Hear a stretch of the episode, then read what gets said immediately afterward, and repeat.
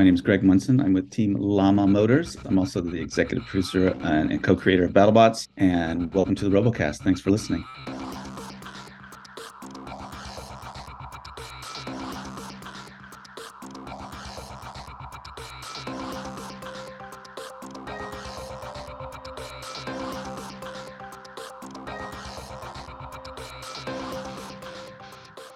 Hello, everyone. My name is Sam Elliott 64. I'm joined alongside Steve the American Killjoy and World of Woodrow. You are listening to the Robocast, and joining us today is BattleBots co founder Greg Munson. Greg. Hello, hello, hello. How are you? I'm doing well. How are you guys? Pretty good. Can't I mean, complain. I'm enjoying the week off from covering, to be honest. It's, it's been Yeah. quite nice to have that little in season yeah, the, break. the two week break. Uh huh. Uh huh. Yeah, I mean- it's been nice to look at something else for. Well, not that I miss, don't miss BattleBots. It's just nice being able to kind of break, break, take a break, kind of take it in. No, you know, true. kind you of. get you get pummeled. you get reflect. pummeled by you know, the onslaught, and then you need a breather, and then you come back. Yes, I understand very much. Absolutely. Um, before we get into the questions and interviews as we kind of planned it, uh, I do want to remind our listeners once again that this podcast is sponsored by Robots Ruined My Life, the wonderful people over there. And we've actually seen quite a few people um, making orders from them as well. I've, I've seen a few people who have kind of tagged us and said, hey, I used your code. So amazing stuff. Thank you for using our code. Thank you for supporting the wonderful people over there. What does robots ruin? What does robots ruin my life do? They sell merch like this. You can see it on the Oh. camera. This is a, a beautiful Hawaiian shirt with Ripperoni and Starchild all over it. It's brilliant. Yeah, it's Oh, a it's a collaborative effort between uh, the Omega team and the Pain Train team and the uh, yeah for for merch sales. P one Nice. technically. Yeah, You know, Right. Yeah. yeah, across all, Very across good. all those. And um, as always, you can use our code Robocast at checkout for twenty five percent off your order. It's a good deal. Go and give them all Yeah, your money because they, deal. they they deserve it. They deserve it. First of all, Greg, before we kind of start with the early years, how have you found this season up to now? I mean, it's been quite chaotic. There's been a lot of surprise surprises emerging from the woodwork. I think you know I, Um, I yeah. mentioned And you haven't seen nothing yet. I know this No. is this is what I mean. It's it's kind of and I was No. only there week one. I know that they've the, the the boys have been very good that went with me, David and Jevin. They've been very Mhm. good at not spoiling anything to me. uh, so it's it's been quite a it's- run so far. it's a fantastic season. Um, a season where we really have dialed in a great format for the robots to compete within, in terms of four guaranteed four fight card qualifying fights. Mhm. Check out your resume. Top 32 make it into the bracket and on from there. And then the rest go to Sin City Slugfest. Um, even some in the 32 bracket will make it into Sin City Slugfest, which will appear later in the year. But it worked out great. The fights were amazing. Like you said, we had many, many surprises, and there's some more surprises to come. And the new rules we uh, formatted and worked with the builders on over the break from the last season, I think have, for the most part, have worked spectacularly. You know, the movement rule, the no stuck stuff, um, the uh, revised judges criteria, the match steward, all that stuff has worked great. The appeals, super happy about all that. Um, yeah, so I think um, so far so good, I think a lot of and we know how it ends, so it's great. Well, it ends with someone Hell lifting yeah. the trophy.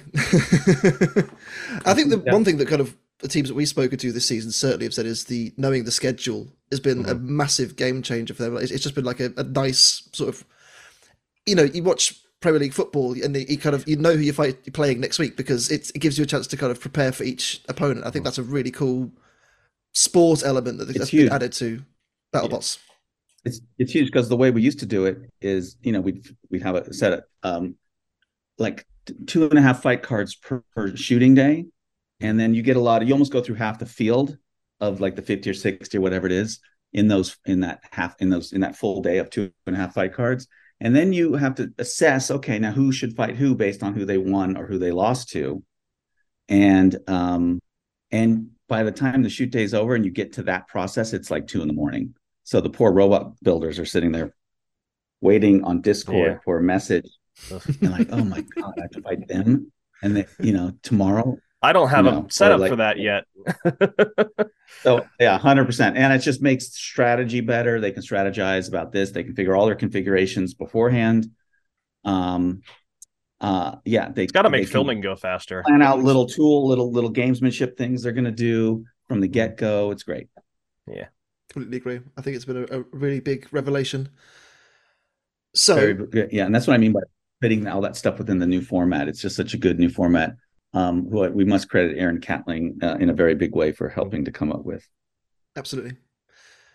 Well. Let's, let's let's start Hello, off Jevon. with Je- I, appeared. suddenly He is- appeared. he is full up, full up on on the the foods and How was your dinner? Yep. ready to It go. was delicious. I, I would have appreciated my dinner more had I not had to rush it. But there we are. you got plenty Not more days to shoveled enjoy in dinner. by the yeah.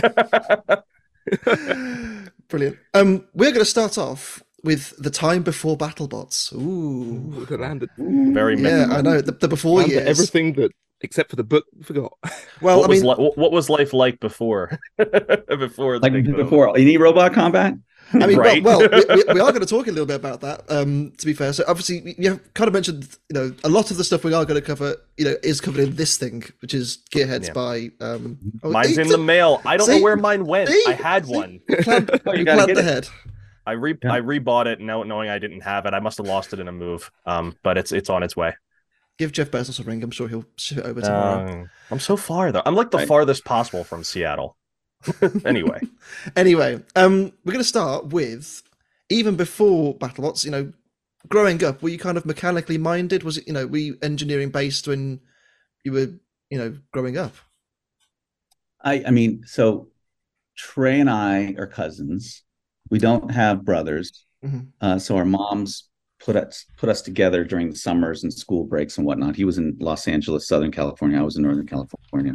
So he either come up with me or I go down with him. We had a third cousin, Gar, who's also in a similar situation. So we put, we were all together and we are called the Terrible Trio because we all would always get in trouble.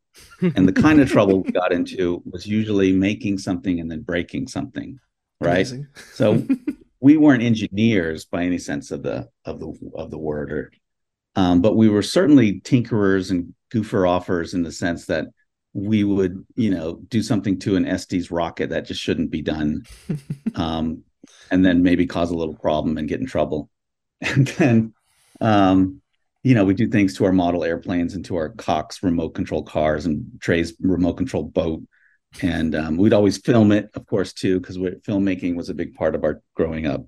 Um, so yeah, that that would be the most engineering you'd probably get out of me. Trey maybe a little bit more, um, but yeah, but we we're certainly fooling around with stuff, making it and breaking it. But it was the high school buddies of mine, Peter Abramson, the Bot Whisperer, Mark Setrakian, the Super Genius. Go to high school with those guys. And when I meet those guys, I met Pete in um, eighth grade, seventh grade, met Mark in high school. You know, it takes it to an entirely new level. I thought I was cool making stop motion animation movies with Lego, cotton to make the explosions happen. And, you know, the little bombs I would make in the backyard blowing up Lego stuff. No, Mark Setrakian so much better. no, he's an, he he is a a mastermind for sure. yeah so i learned a lot and you know and i had this great i lived on a cul-de-sac um if you remember the tv show knots landing there was always that helicopter shot where it showed the circle Mhm. the street ends in a circle and that's i lived on one of those perfect place end of the street circle you know cars don't really go up there um to blow stuff up so the neighbor I'm, I'm noticing a big theme Here we here. go It's just destroying things. yeah, we're just we're destroying our Legos, we're destroying our plastic models. We would t- my, from my mom's bedroom, second story bedroom, to the neighbor's mailbox across the big circle. We would put fishing line, and we would you know build these Lego trams to shoot them down the line, and they'd blow up. Hopefully, if they would blow up halfway, you know, down the line in the middle of the cul-de-sac. Sometimes they blow up right in, into the neighbor's mail, mailbox. but Oh. I wouldn't want to be. we would do all that kind of stuff. Yeah. That's am- that's amazing. And, Um, and so so when uh, Mark Thorpe invented Robot Wars, and that was the first showing in San Francisco, and Mark Setrakian pages me, and I go to a payphone, I have to call him, and he says, uh, "There's all this noise," and he says, "I got you two tickets to this thing, Fort Mason Center. Be there soon. You'll love it." Click. So I had to go. Um, but you know, when I when I walk into this building and uh, I smell this weird smell and I see the black back of these bleachers. I can't see any robot fighting because it's behind the bleachers, but I smell it and I hear it and I walk around and I see it and I'm like, oh, okay, this is kind of two things. It was very familiar because of the history we've had breaking stuff and making stuff, and very just completely bizarre and unique. Like I've never seen this before. Like the complete opposite because it's such like you know who thinks of fighting robots together? Mark Thorpe did, um, and it's one of these things where your eyes just go like, whoa, you could do yeah. this, you know. and so that was the spark, you know, that started it all, really. Spot that at the flame, absolutely. Yeah, it's, it's funny. Yeah. I, we had a load of questions written down, and that's answered three of them in one go. Well done, Greg. Very good yeah, time sure, saving. Yeah. I, like, I like that. Um, good, okay. so, so, obviously, it was it was Mark that drew you to to Robot Wars originally. Um, how did he hear about it? Well, obviously, he must have heard it from, from well, somewhere. Yeah, so you know, Mark worked at ILM with Mark Thorpe. Mark Setrakian worked Mark Thorpe right. uh, collaboratively at ILM. Mark got hired right out of high school because he was such a fantastic um, sculptor and model builder and whatnot. They just they saw his resume, they saw his work, and they said, "You're hired, kid." Um, so I mean, yeah, I mean, anyway, maybe it was the first year of college. I forget the details, but Mark meets Mark. Uh, Mark Thorpe is, you know, the story about the uh, tank and the vacuum cleaner and the chainsaw, which you guys probably heard a million times. Mm-hmm. Um, he has this light bulb that goes off in his head that oh, if I can make a a, a remote control tra- tank into a cha- chainsaw wielding tank, my friends who I work with at ILM and friend, people from all over the world could do the same thing, and we could have a sport, we could have a fight. And he invented Robot Wars. Mark Thorpe being one of the first people to come, of course. Um, Peter Abramson came as well, who was also into special effects at that time. Um, and Will Wright, you know, Michael Winner, all the all the old school, Scott LaValle, all the old school people were there. And I just came as a spectator because of Mark Setrakian. Um, but then honestly, I thought it was cool, but I kind of dropped it because at that point I'm I'm a musician and I'm just in bands and I'm having fun that way. And um, Peter Abramson calls months before Robot Wars 2 in 95 and he says, What are you going to build? Because Pete and I built stuff all the time when we were in high school. Now we're older. Um, and, and I'm like, Build? What do you mean? Build for Robot Wars. Number two, what are you going to build? I'm like, I don't know. Oh, should I build something? Yeah, you should build something. So, uh, so we hang up the phone and I'm with my girlfriend is now my wife, Tina, and her buddy, Bob, who works at a bar. And we're the three of us are just brainstorming on all the goofy robot ideas. And, you know, everyone's done that. Everyone who watches any of these robot finding shows, 100%. that's if, and they haven't had any experience. The first thing they do, if they really dig it, is they go like, what if we built one with this? What if we built one with that? Oh, yeah. What if we did this? we did that? I still do that. So we did that all yeah. night we yeah, every exactly. And um, and then I went to take my. I lived in a live workspace, right? Uh, like um, lofts, you know, big. You get big chunk of real estate, but nothing in it. You have to build everything yourself, and your neighbor has the same. Your neighbor has the same. And it's a three story building. Mm-hmm. It's in Oakland. Um, I take my garbage out. Gage Cauchois is taking his garbage out, and um, I say, Gage, do you know about Robot Wars? He's like, Is that that thing I saw on TV? Because uh, they had they did a TV that all us nerds watched Next Step, which there was no real good cable shows back then, or certainly no streaming back then. But there was this local news show called Next Step, where the the news reporter guys got an extra little half an hour, like on a Sunday, to talk about tech stuff, right? And we loved that show, and they did Robot Wars on it. And Gage saw it through that, and um, there at the trash can, we're like, let's let's form a team. Let's do it. And Gage is like, yes. so we uh, and Gage, of course, is the builder of La Machine, Vlad the Impaler, and so Gladiator. Gage and I formed a team. Gladiator, yeah.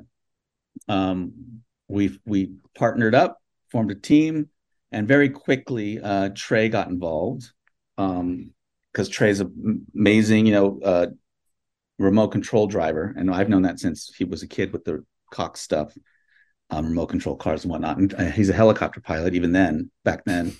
So he had this uncanny ability to pilot things, um, and he could help pay for it as well. His mom helped us.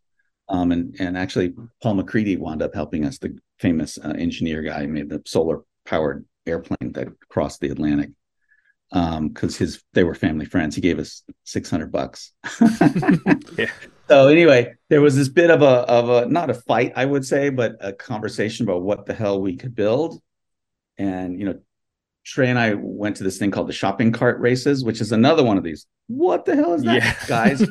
Get a shopping cart and you can do anything you want with it, and you race it. Mhm. So people made dragsters, people made bicycles of with on a shopping cart. People just made a uh, just a remote control cop, shop, shopping cart. and They didn't care about it because what they cared about was the mini marshmallow shooting pneumatic um, machine gun that they added to it as a toy to the audience.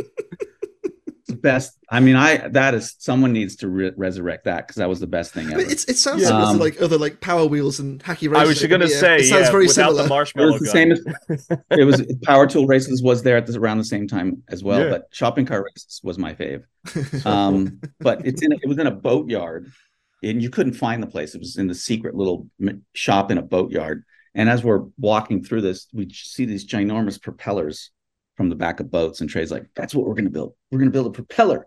And it's going to spin around and launch, launch people up in the air. Cool. Awesome. So we go back to gage and Gage being the real engineer, the, you know, the math equations are going off in his head, and he's like, "No, we're not going to do that. It's way too complicated." um, because you know, back then, you know, we didn't have the crazy technology you got now. Um, so he says, "We're just going to build a wedge. Let's be simple. What's what we're going to do?" So, all right, whatever.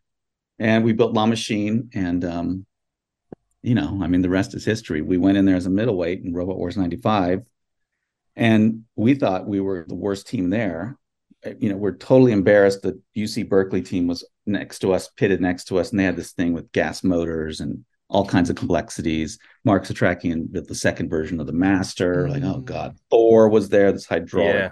Hammer that still to this day probably could be competitive. I mean, it was amazing. Um, and we're just like, we suck. There's, what are we doing here? It's total imposter syndrome.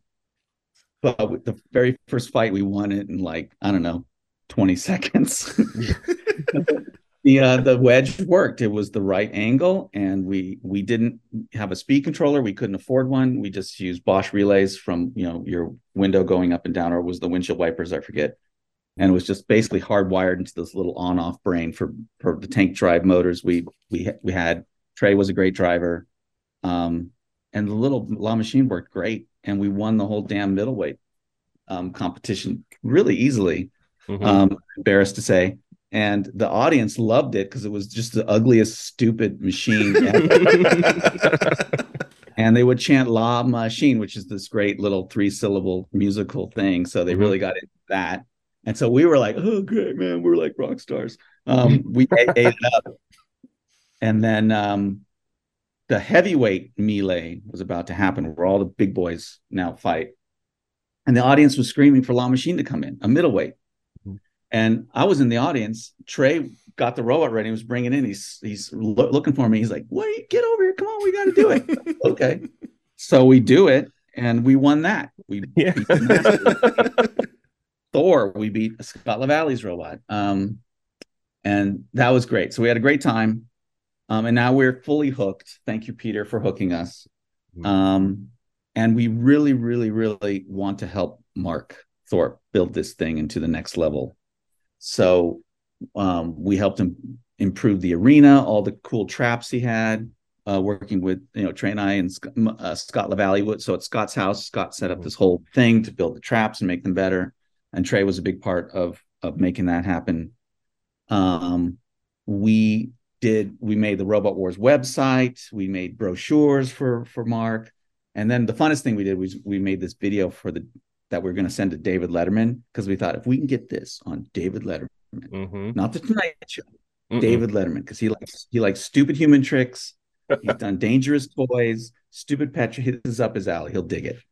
Um, and so we made this really funny video where I don't even. I mean, the things we did with La Machine in the video, you could never ever do. Do now. nowadays. We get caught. Instant cancellation. no, I mean just just danger, you know, um 9/11 stuff. We uh Oh, we God. took it across the Bay Bridge. You know, we took it through the toll booth on the Bay Bridge. And this thing is like you don't know what it is. And the No, toll of course booth not. Big mystery People are like, box. oh, they, they played right along with us. Um, and we're stopping traffic to get our shot. No, can you do it again? Roll it in. Oh, and there's cars back there. the hell out of the way. yeah. We took it to the airport and they lit us, bring it to the tarmac, and run it under the wheel, wheel. 'cause wheel chuck for uh Southwest Airlines, the 727. Wow. You really And couldn't down do that there, now. On the, shooting this thing, Trey's driving it into the wheel. It's loud as you know, it's crazy. And Southwest didn't give a shit. They're just like, this is cool. can you imagine that now? Yeah. Honestly, I mean, you wouldn't be able to get through No airport way. security. No. I mean, uh, one of the questions So- I've I've written down is, Yeah. you know, is, is there a part of you that misses like all the kind of the simplicity and the innocence of the time, if you like? Like, Exactly. Yeah, there was no. It was pre 9/11, so it was exactly that. Um, people just thought there's these, you know, some goofy young guys wanting to uh make a video. Oh, sure, whatever. Yeah. Now, of it was course, like the golden era. Yeah, yeah. it's crazy. Um, so uh, we uh, don't get it on David Letterman, unfortunately, and of course, Robot Wars goes into uh, Yeah. gearheads We- mode. we, Well- we, we know we know the we know the, the bits and pieces of, of that you know it's Yeah. it's uh, that's pretty well documented on how yeah, if, if on you how want that all full fell story, out. it's, it's Please- there. Go please read read there's it. no better place to learn that story online and all somewhere, I'm the, sure. The Yeah, I couldn't. I mean, pieces. Brad researched the crap out of it. Um, interviewed everybody. it's a legal us all drama the- you could literally film a It is. legal drama if you wanted to It, it- you know, if you know, if the sport ever got really, really popular worldwide, um, maybe they'll ma- make it into a movie someday. But it could be. Mhm. It, it is. It's one. It's like Tucker. It's like the movie Tucker. you yeah know? e- ex- perfect example perfect example where big company tries to stomp out the little guy that's oh So that's what happened to Mark. Mhm. Of course, as as you know, in Gearheads, uh, Trey attempts to financially help and legally help Mark beat the lawsuit. Um, but it goes on and on and on and on and on and takes and money, money, money, money, Yeah. money. And it got to a point where two years, two years, two years later, Ro- Robot Wars is not happening. Mhm. Um, Mark is struggling to keep the lawsuit just keeps evolving and evolving and evolving. And uh, Trey reaches a point where it's like, you know what, if the next move is to just do this ourselves. Yeah. Because Mark's not going to be able to um, emerge out of this with the Robot Wars brand. Mhm. Mhm. And um, pretty sure Mark gave us his blessing. Um, and we did uh, BattleBots 97, 99. This is 99 in Long Beach. Yes And at the moment we, it dawned on us where we should really just do it ourselves. We we love making these videos and we wanted to get exposure. So we called up those next same next step guys. The show had gone away, unfortunately, but the KPIX people, you know, local TV people were still gung ho to film some kids, you know, breaking stuff. So we went under the freeway where we would usually test the robot, and we got all the local builders. We got Scott Lavalle, we got the uh, the Nelsons, you know, Steve Nelson and his, dad uh, was Slam. We got uh, Stephen Felk, I think, and Jim Smentowski. Mhm. Um, and under the freeway, we fought stuff, and they filmed it. They put it on TV, and everyone came back over to Trey's house, and uh, I think maybe even Pete was there, and maybe Dan Danknick was even there too. Uh, anyway, I forget exactly who, but um, I, I just want to give credit to the people who were there. Cool. But we all said, "You got to do it yourself, man." So Trey said, "Okay, we'll do it." Greg, you're gonna do it with me? I'm like, "Yeah, I'll do it with you." Um, and then we came up with the name BattleBots, and and then we did our Long Beach show, Who came up which with the name? started the whole TV thing. Who came up with the name? Uh, the name was interesting. So I remember exactly how that happened. I'm in my warehouse building on the phone. I have a cell phone now. Um, one of those little extended Going up in the world. talking to Trey and Colleen, his wife, and we're trying to come up with names. You know, every you know you you've done it before. Robo Yeah. something. You know, bought Yeah. something. You know, hmm, we And wouldn't know anything about that exactly. So you just come up with every little cut cut up word for robots and battling and fighting, and you're trying to sh- stick them all together. Um, Colleen says, "What about battle droids?" And it's me close. being a Star Wars nerd, Mm, said, "Oh no, we can't call it battle droids because episode one is about to come out in like three months from now, Mhm. and they've already trademarked that name. They've actually already got a web. Cause I'm- I, I search all the Star Wars news all the time back then. the battle droids is off the table, and I say, how about battle bots because bots was one of those words we had been goofing around with, Mhm. and we all stopped. Let's think on that. And then we talked about a few more names and then talked the next morning, saying, you know, I think it's BattleBots. And we said, yeah, that's pretty good, right? Yeah. So we all came up with it. And thus BattleBots was born. Yeah. Thus it was. Uh, Steve, I believe this is where I hand, hand over from from the before times to yourself in Comedy Central. Okay. Yeah. Well, time. yeah. Comedy Central, and then I guess we'll. I'll, I'll- I have a question here about the like the pay per view events. Uh, that's a lighter question. So, I mean, before BattleBots comes to late night TV, it's pay per view event. Uh, so can you tell us whatever happened to Y two K two? And if there's a if there's a uh, a place where he disappeared to, uh, what was the That's funny. idea behind Yeah. something like that? Instead of having like a physical host, have a uh, well, you had physical host, you had commentators there, you know, commentating the event. Uh, but what was the idea of having like a robotic uh yeah. Well, one of the guys who competed in, I believe, Robot Wars Mhm. towards the end of it, I think 98 or something, um, was Vic Lang. Amazing engineer, an amazing pioneer in the world of MIDI controlled robotics, right? So, um, and he built this thing called Y2K2, and he kept telling us about it and telling us about it. Um, we probably he probably even demoed it for us, and he had this giant keyboard, right? You'd play it, and it was this round thing that he constructed himself, something almost like Prince would have. Um, and then the robot, if you push C, the robot would go whoop, push F, the robot would go whoop, right, and he could play it. Um, I think that's how it worked.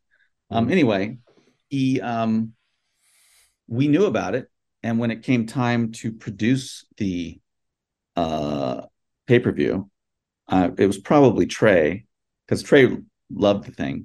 Mhm. Um, he said we got Y2K2 to be one of the uh, hosts, and we all thought that was a great idea, uh, and thus that happened. Yeah. Very cool. And the- Yeah, I should I'm- say about the pay per view, um, you know, so the Long Beach show, we did a we did a cybercast. We did we did a stream, you know, back then in '99, which is unheard of. Way Because before we, his hooked time. up- we had friends. Yeah. Yeah, we had friends who worked at ZDTV, which became Tech TV, which became G4. Yeah. Um, so they were on the forefront of, of streaming. They knew all about it. And so we they brought the infrastructure in, we streamed it. Um, John Remar, Ref John, had a Mhm. production company back called Innovation, and they they were the production company. And we streamed it, and it got like got like I, it was either a hundred thousand or four hundred thousand, or maybe it was forty thousand. I don't remember. Let's say it was 400,000. It's thousand. still Yeah. pretty big numbers Right. for sort of For- for- 1999 probably online content. It was probably 40, but let's just pretend it was 400. yeah. Uh, Sure. It was a lot of people. It was a lot of people for whatever number it was back Hmm. then. And uh, and anyway, two guys were sitting, I think, in the audience, and there was Lenny Stucker and his partner Rob Biner, and they had done fights, Friday night fights uh, for ESPN for years. They were the team that does flies all over the country, does Friday night fights. Uh, and they're they have a real production company um, called what was their production company called? The hell I forget. Anyway, um, anyway, Lenny and Rob. Um, so they hooked up with us and said, "We're going to get you guys. We know the pay per view model because we do boxing, and we're going to make it happen for you." So they helped us do the deal with In Demand, and went to Las Vegas hmm at the All American Sports Park and did the pay per view, which did okay. They put it on just before the Super Bowl in kind of the holidays. Oh. So, you know, it didn't get as Yeah. much love as it should have. But it was fun making it. And, you know, Lewis Johnson, who's one of the best, you know, broadcast journalists on the planet, he does the Olympic. If you watch the Olympics, you always see Lewis Johnson do the um, track and field. Mhm. He was great. He was so good. And Larry, I forget his name, was the, you know, play by play. And then Dan Danknick was the color. Yes. And then Y2K2. Yeah. Anyway, Super cool. it was fun. I, It was good. Yeah. And then that got obviously that became a pilot, right? Yes. That became a piece of tape Yeah. that Something you could show. Go, we could show. So what happened was getting into Comedy Central. hmm Yeah, because that was going to be my Um, next question. Like, what's it like shopping the show to networks now, and how do you land on Comedy Central? I'm sure there were other ideas, you know, but but why a why a comedy network? It just it it just I, I guess I guess BattleBots is silly enough, you know, and to be like, oh yeah, this would be just just metal wheeled machines bashing into each other. It's comedy, right? You know?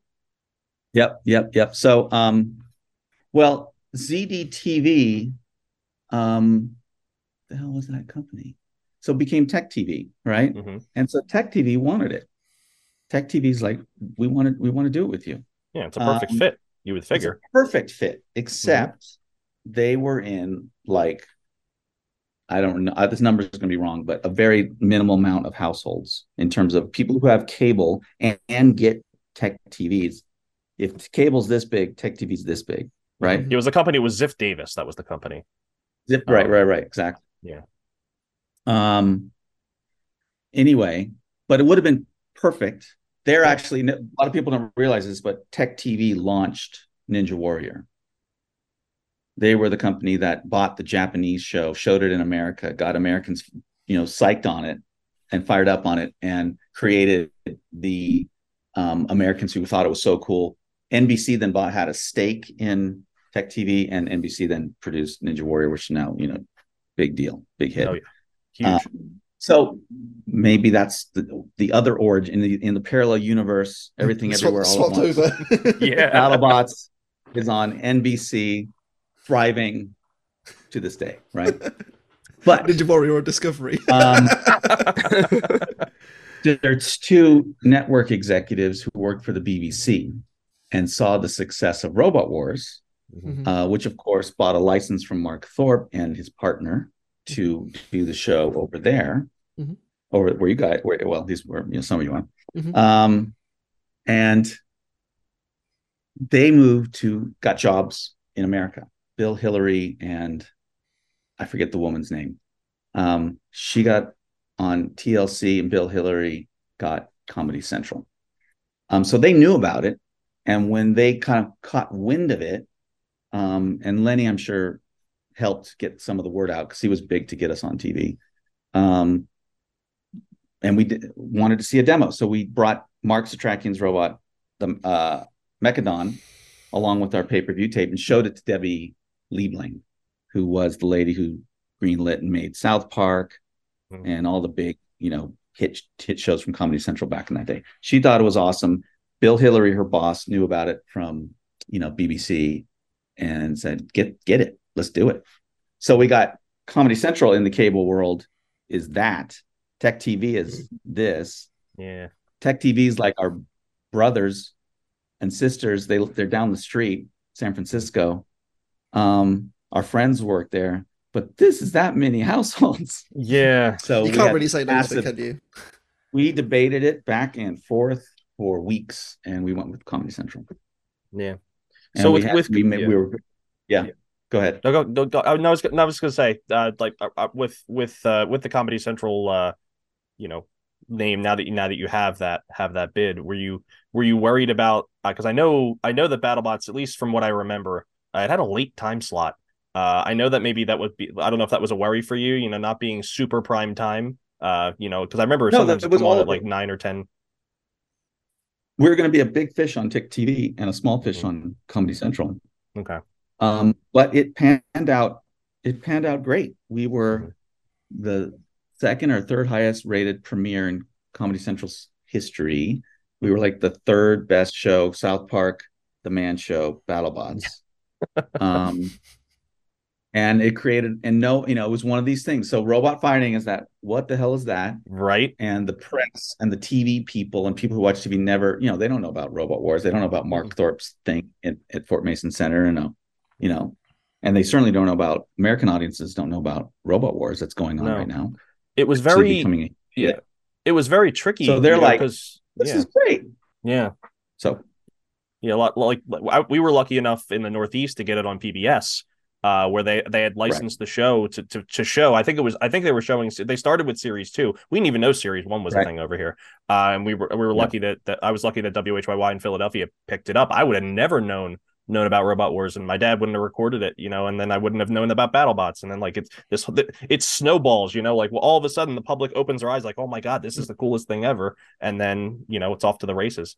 Uh, so yeah, no, and and Robot Wars I think got on Spike and it got on yeah uh, yeah PBS eventually and then and then and then tnn And uh, at one point and then it, and then tv and then and then it kind of Yeah. kind of found its way to tech tv and then Which it is crazy, really, because disappeared from there when BattleBot started, when, it, when it rebooted, it started on Spike for on us. Spike. Yeah. Oh, You know, right. nice That's of, uh, a lot of Yeah, similarly right. minded people probably still there thinking like oh i remember that show that'll that'll fit nicely in our, our Yeah. programming block so Yeah. So it's on Comedy Central and it it's a it's a hit. And um pretty quickly uh we were you know get we got that Hasbro toy deal, Jakks Pacific, the THQ video game, all that fun stuff. But you know when you really look at it, it only lasted 2 years on Comedy Central. Um it was 5 seasons. It was over. Yeah. almost 100 episodes. Almost it seems like so much longer maybe it's because i was younger and i just that time time was stretched longer you know i lived less time you know that that whole logarithmic experience of life uh or it seems like it was on tv for so much longer Yeah, it was such an, a concentrated time that time slowed down relative to I guess so. Yeah, time but we did two dilation big, exactly two big seasons shoots a year, May and November. We used to do, I think, um, lots and lots and and the and four weight classes. yeah You know, huge amount of turnout like could you imagine that amount of turnout that you had back in the day now if you had that Oh, like it, I, it would hundreds? be it would be death. you could see your tears. Like, oh, this is the worst. Um, My wife back then was the casting coordinator, you know, a casting um, producer, and she would deal with uh, 500 entries, you know, and just God get them her. in and get all of the, she would get all of those fights queued up, get into the arena. We would do them in 11 minutes, turn back to front, 11 minutes, and we'd shoot that whole thing. Um, and it was nut nutty. It Mhm. was nutty, but it was fun. Um, nowadays, obviously, we take more time with it, and we only do one weight class. But um, Yeah. yeah, back then it was wild, wild west. When you when, when you think of it like boxing, you know, everyone thinks like the big main events, the heavyweight events. You know, it's it, it's got like that that moniker where it's like you know this is the big heavy title fight. You know, like we think like Tyson and we think like you know George Foreman. You think all these really big boxers and stuff like that. I don't know if they're in the I don't know if they were all heavyweights. You know what I mean? But like I'm, I'm my boxing history of that, that that whole age. You know, that was kind of before me, where my dad would use his little fan.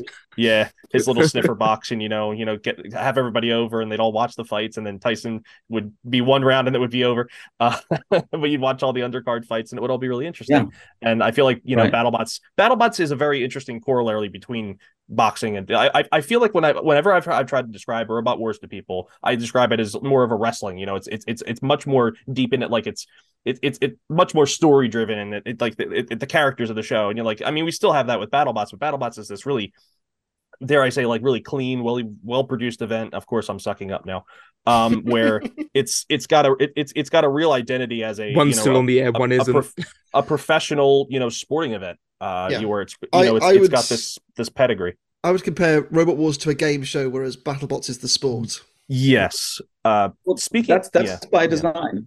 Yeah. I mean, we we you know Trey and I built the robots. We competed in Robot Wars. Mhm. Um, we wanted to help Mark build it into a big giant sport. Mhm. Um, unfortunately, that didn't happen. We did it on our own. Um, on Comedy Central, um, I looking back, I love that show and all the funny stuff we did with it. And Mac and Bradley, the executive producers, made those hilarious skits. Carlos with the cat and oh so good Scott Valley as a psychopath, and um, it's just hilarious. But you know, back then we are, we were maybe a little more sensitive to we got to make the robot engineers stars because we were but we were true believers and still are of of you know kids got to look up not just to sports people but they got to look up to engineers. I Mm-hmm. mean there's no astronauts we're really looking up to these days like there were in the 60s Mhm. um Well, it was and so to new, build you more, know? more engineers little Yeah. kids got to look up to engineers. I mean, and there probably wasn't enough of that on comedy central and we wanted more of that and we wanted it to have that true sports feel and maybe some of comedy central would just throw the best fights at the screen and wouldn't really think of the arc so much Mhm. and so when we got the opportunity when we got booted off the network because the ratings went down and they moved Yeah. us around and I was gonna say, yeah, you, you you got the age old movie around and time slot killed. I, I think you were put in put in a time slot. I, I can't remember exactly which one, but it was basically a saturday time slot. yeah. It was terrible. Yeah, just just an awful spot. Um, and whatever it was who knows i mean the fights certainly we had a ton of wedges the fights got Mhm.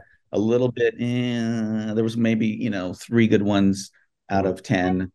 Um, a lot of you know bots with no active weapons and just they fall Yeah. apart and they're just boxes.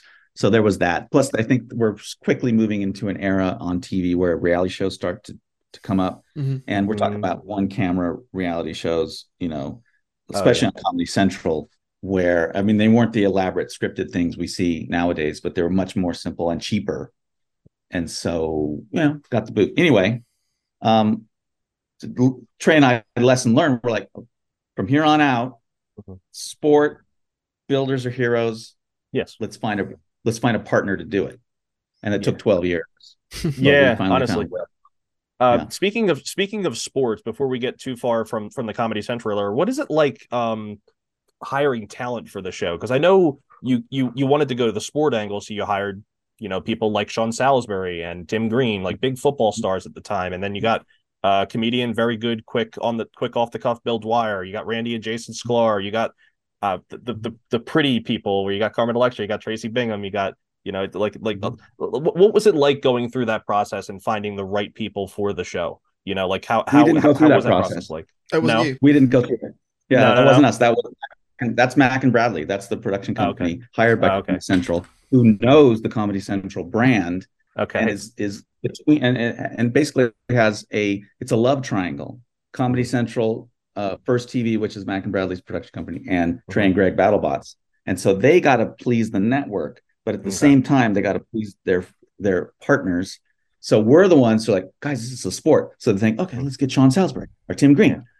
Comedy Central, like, no, it's got to be funny. So they get Bill Dwyer. Bill and- Dwyer. And our demo is males 18 to 34, most of them in college smoking pot, get good looking women, right? So that they the said, okay, cast the show. And that's what they did. Wow. Yeah. That's Absolutely remarkable. I mean, that's Yeah. it. That's basically it. Yeah, that's interesting. Yeah, I, I know there's a separation between network and producer, and you know, like what they want, you know, as opposed to you know what you want to see, you know. But you know, you got to come to a, a common new- ground. even the new show, even the new show, we didn't. We Trey and I didn't have much input in the casting. That was Aaron and Chris.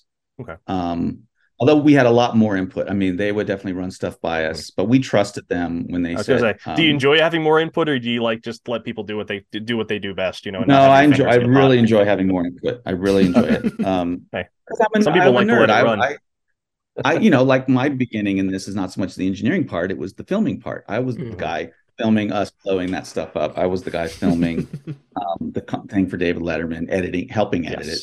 Um, anyway, so I I love that. So Yeah. Chris and Aaron were way more collaborative on that part with us. Um, but ultimately they found Farouk, they found uh, Chris and Kenny, um, you know, Alice Allison Haislip, all those folks. Jessica Molly Chobot. and Samantha, you know, and, and this was Molly, with, Samantha, especially all that, yeah. especially Samantha Ponder too, because that was like that was before because now she's on ESPN. She's on she's she hosts one of the bigger football shows on ESPN right now. Uh, Oh, when- she'd when still be with the show. you know? That that show just became a conflict with our show. yes, so and then she she got pregnant, anymore. and then things got weird. Um, you know, we like- would love to have. I mean, yeah, that was that was um that was great. very cool. Yeah. Uh, yeah, no, just Well, just no, we're talking. I'm talking about Jenny Taft though. Oh yes, Jenny, Jenny, Jenny. Yes, Yeah, that I'm one. Yes, yeah, yeah. So Yeah, not yeah so uh, yeah I, I, I, I was more talking about like you know because you had, you guys had three for the reboot you know I, I will get more into the reboot when Jevin has his section yeah, that wasn't the right choice at all. Yeah. yeah it, you Yeah. know it's just you know but you guys go through those processes and those abc seasons but you Mm. know Jevin Jevin will dig more into that when he gets there um Okay. I, I I do have another question about the the box you know the evolution of the box from the the live shows that you did and the pay-per-view you know you have a box that continuously evolves with hazards over the years. It's changed a lot since you guys started out. What's the process of kind of going through and deciding like what kind of hazards in the box would be most effective against these modern, more beatable bots? Like I know you guys got saws and spikes and stuff like that, but like what what is the what's the mad scientist in you like oh, like like does it kind of come back to when you were a kid and blowing stuff up like oh this would look cool on tv you know where like oh like what what, what kind of evil mecha- mechanical devices can i put in to to basically ruin their day you know So when we, you know, back in back in the when we first built the thing, Mark Thorpe had all his traps. He had nets, he had bumpers, Mhm. um, and then you know, Mark Mark said to us it was always his dream to raise it up because then you could have stuff come up from underneath the the floor. And so the very, very first incarnation of the battle box, we hired Christian Carlberg to help us come up with um, stuff, and Scott LaValley.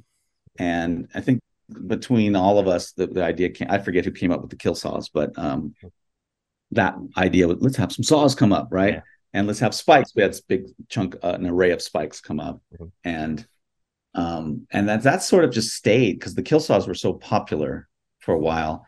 Then I Especially think with the the screw lower was weight just- classes. Trey was, especially in lower weight classes for sure. Oh yeah, and the screws the say. screw was just I think Trey was driving around and wound up at some supply something or other and said saw a giant auger and said that's awesome right and then talked to Pete Lambertson who's the main guy who's who's uh, designing the arena Mhm. and they made the screws um the Hellray Trey uh, you know the ground game is uh, annoying right Mhm. people always give us. You're us telling shit. us. You're telling us. I mean, how much Yeah. crap do we get online about the Oh. floor? the- floor? Uh, don't listen, What are you everybody. doing? Make it perfect. so just- let's say this right now: if the floor is perfect, the robots will tend to become more homogenized Mhm. because they will play. They will have an even playing field for the ground game. Mhm. If you make it a little bit random and a little bit unpredictable, Mhm. you don't. You can't do that. So we don't by design, we are not leveling every single thing perfectly. It's going to be like 16th, 8th inch of an off. Um, and Trey invented these things called the Hellraisers, which are these little divots that just pop up randomly, just a little bit. Mhm. And that's by design to sometimes they screw up fights, and you know, we all go, God dang those things. But other times, you know, they enable something crazy to happen and something wild to happen and something unpredictable happen. So Mhm. we're not going to be making the floor smooth anytime soon. No, I think Um, even like I I recall a story where even the, even the little plates on the ground, you put like little washers in places like to raise like little parts of the floor to kind of make sure it isn't perfectly. Flat that was probably to repair perfectly- dents and you know Well, the floor's like floor has got just I mean Trey and his, his crew fixed the whole damn thing two years ago. You probably saw pictures online. We posted them. We posted a video of fresh floor, wasn't it? things on it. beautiful. It was beautiful. Um, and now it's just completely Yeah, wrecked. God you darn those people who mess with your toys. Yeah, so it's probably gonna have to get redone uh, uh, pretty soon here again. It's the ship of Theseus. It just it's my father's hammer is not my whatever that thing is. You know, it just keeps evolving. That you know, it's not even the same one, even though it is the same. It's like one Trigger's from broom. 1999. yeah, Yeah, yeah. absolutely. But Uh, in terms of wild mad scientist stuff, um, the one of the funnest things I've ever done was sit with Trey and Mark Gabana when we got the green light from ABC uh, to redo the show. The first thing we thought is, oh, now we can do some really cool shit with the arena because we'll have a network budget to play with. Um, let's bring let's get Mark Cabana, who's like this uh, designer, you know, conceptual designer who does who did Star Wars, The Matrix. The guy's a genius, right? Find it, put his website in the you'll find it. It's amazing stuff. Mark Cabana. Um, so we sit around with him and we come up with the most funnest, silliest stuff. It's it's almost too much. But we had uh, these things called the chandeliers that would be four positions in the roof, right? Mhm. and you have a button. Uh, If you're the red square, you get two of them, and the blue gets two of them. And then whenever the robot goes underneath and there'd be a paint on the floor, you could push a button, in the chandelier, which is just tons of fiery something evil spikes, on the other robot, right? And then it might lift it up, and you have to time it perfectly. Um, We had this other thing where it was a giant tube that would have a J or you know J curve, and there'd be it would be stacked with bowling balls and you could move the whole tube and aim the J curve at your opponent, right? And then pneumatically shoot the bowling ball at them as a way to just make the fight more interesting. See, Double Jeopardy wasn't first for projectiles and battle bots. That was there before. Um, and you probably have four bowling balls. Um, we wanted to, we, uh, you know, Mark drew the the French door, you know, the the the what is it when you where they drive, where the builders drive, it's Yeah. indented into the arena. Yes, and it has yes, an yes. angled piece of glass. Mhm. Um, Mark um, came up with that idea, and it gives better visibility. I believe he came Mm-hmm. up with that idea. Um, Mhm. Anyway, but then we thought, well, why don't we just put the damn thing in the middle of the arena on? And so we had scissor lifts that would come up and be red one, blue one, and they could go higher. This one go lower, right?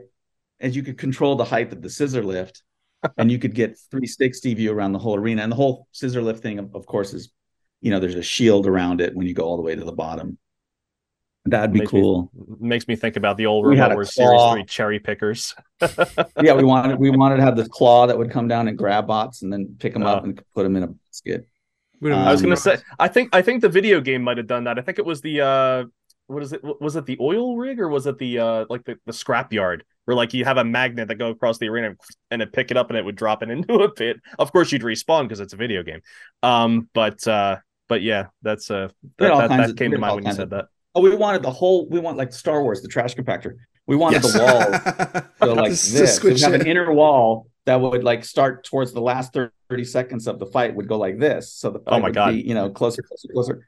So we had all these fun, s- stupid, crazy ideas. It's- I, I, it's I very have art, beautiful art all of it. Mark drew Yeah. these things beautifully. Maybe at one point I'll put them on our Instagram or something. I hope so. Um, That'd be awesome.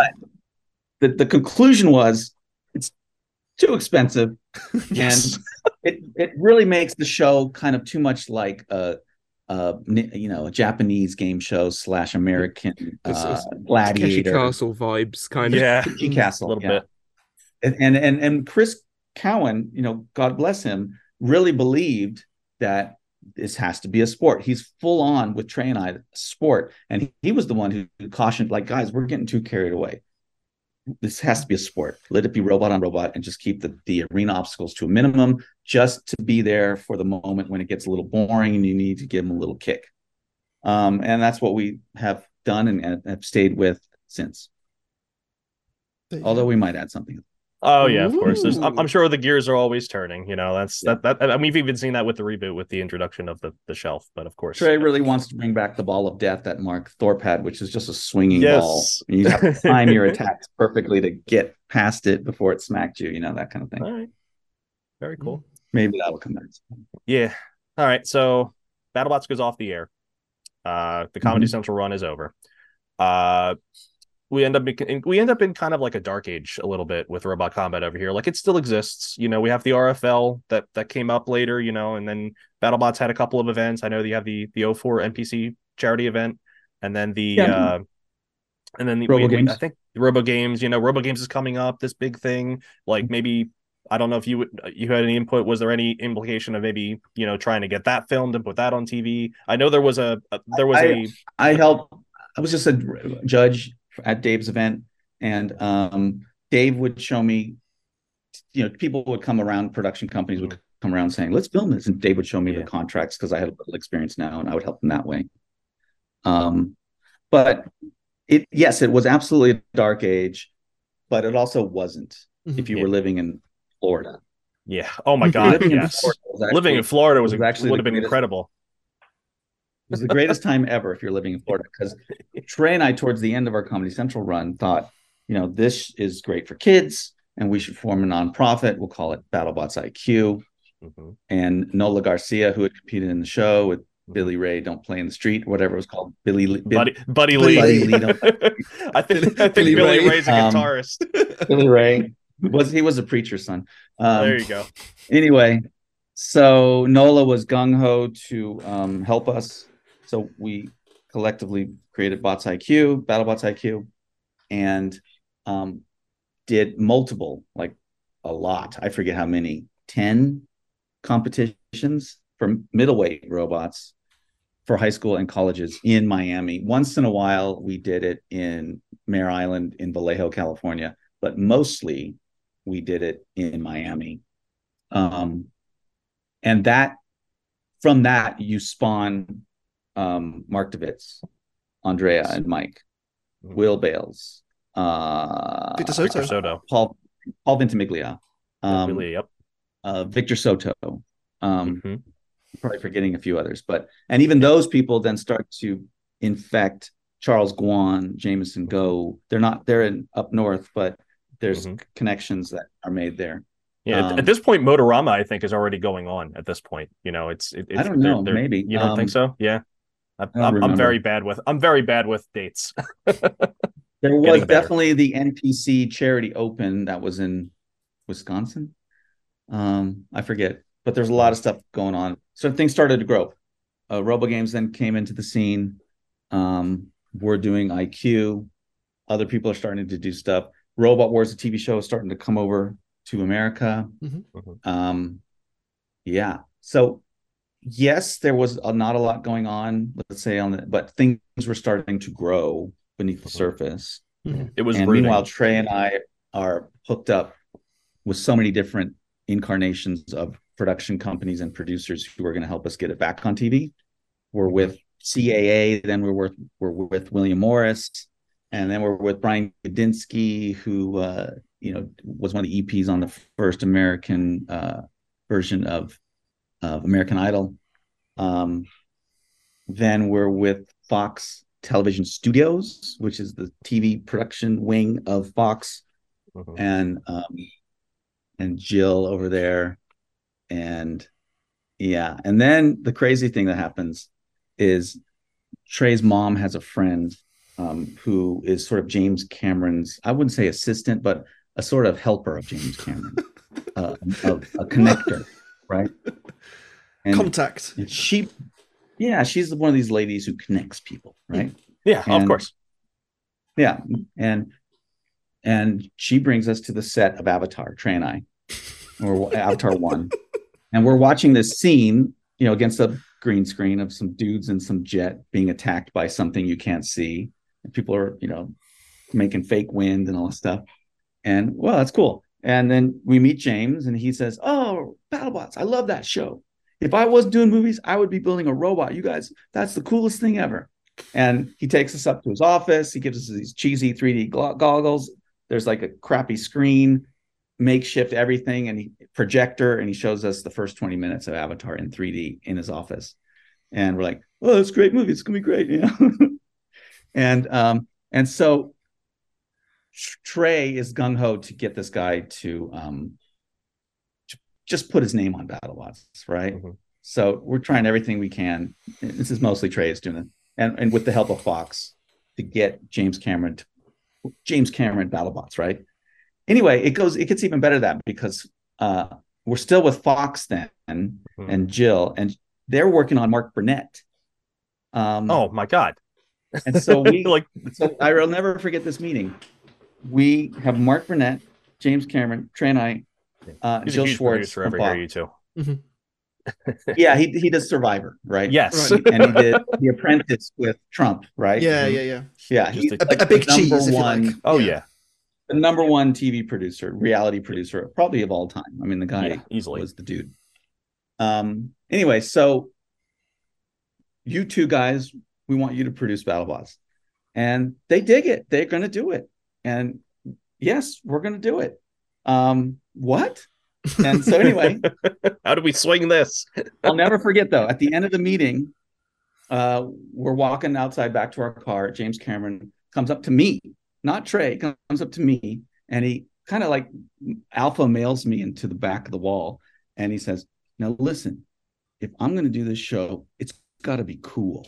Right? And I was like, Okay. yeah, yeah, sure, it's yeah, it's sure, sure thing, cool. Mr. Cameron. it's Whatever you say. Um, I'll never forget that. That was awesome. Um, anyway, then the, there was this funny, funny day when um, we had the big meeting with this. We go, we pitch it to Discovery. This is another era of Discovery before the Discovery. Before we this were- one, yes. Before this one, and um, we pitch it in the room. James Cameron's not even there. Mark Burnett's not even there. We just mention their names, how they're attached. Um, we have a shitty PowerPoint that's not even on a computer screen. It's a piece of paper that we printed out from it. Oh God. They green light it in the room. They say yes Wow. in the room, which never happens. Never happens because of these guys, right? Mhm. Then we have they do a they do a thing the upfronts with this, this big press thing. We bring Gear Crow to it. Blah blah blah. Anyway, we have our first meeting between you know the head of the network, James Cameron, who's like about to go down into the depths of the ocean. So he's sitting on a Mhm. satellite phone. Uh, Mark Burnett, who's somewhere in Fiji or whatever, shooting a survivor, and Trey, who's in the dentist chair with cotton in his mouth. like god! he can't speak. He just has the phone. So, and I'm listening in, and then and Jill's on the phone. And anyway, Yeah. chatting about how great it's going to be. And um, the woman from Fox, um, Nancy Daniels, she says, "So tell me about the robots."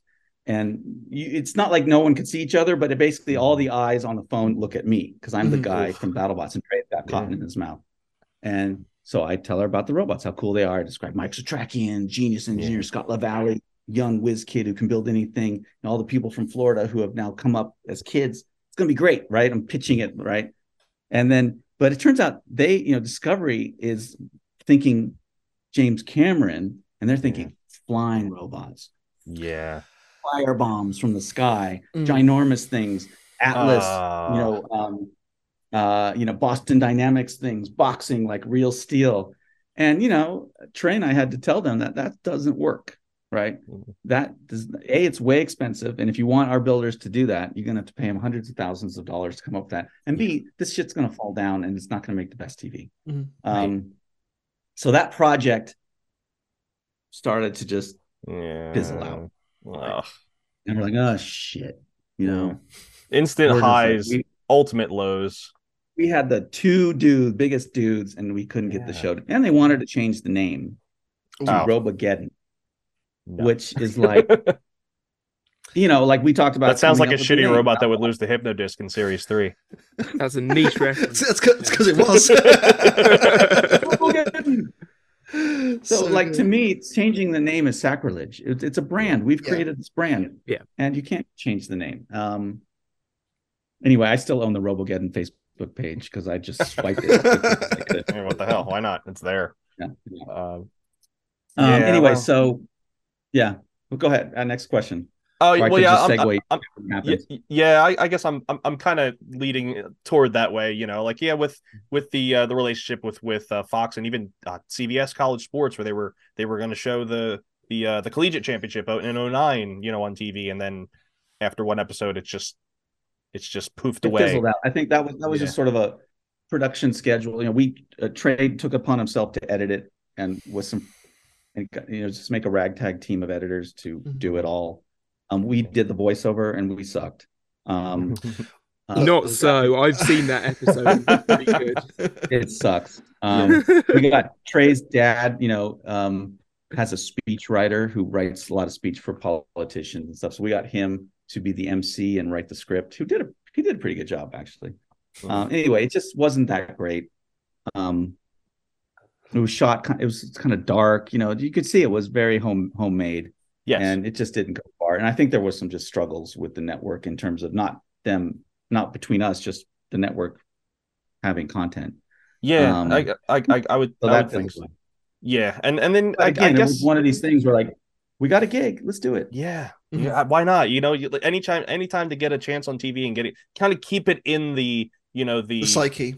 The popular media, like Yeah. it, it- inside people's brains. Like, remember Mhm. this thing? It's still here. It still exists, and it wouldn't be the last time we'd see it on TV. I mean, there was a there was a special on Science Channel. I know the late, great Grant Imahara uh was one to I, I I believe he hosted. It was called Killer Robots Robo Games 2011. Killer Robots Uh, that was where- that was basically Robo Games. Robo Games got Yep. Killer Robots.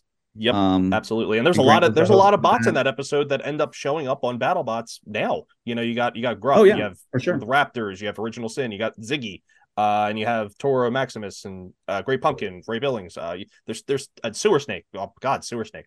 Uh, and th- that Yep. was so cool to see. And then I remember seeing that I was just getting out of high school. I'm like, oh my god, it's coming back. The, the, the, the, it's on Science Channel. Then th- they'll think like, oh my god, I- I know uh, Greg and Trey are are totally, you know, they this they got to be involved in this somehow, and that like it'll come, and then and then it kind of got quiet again.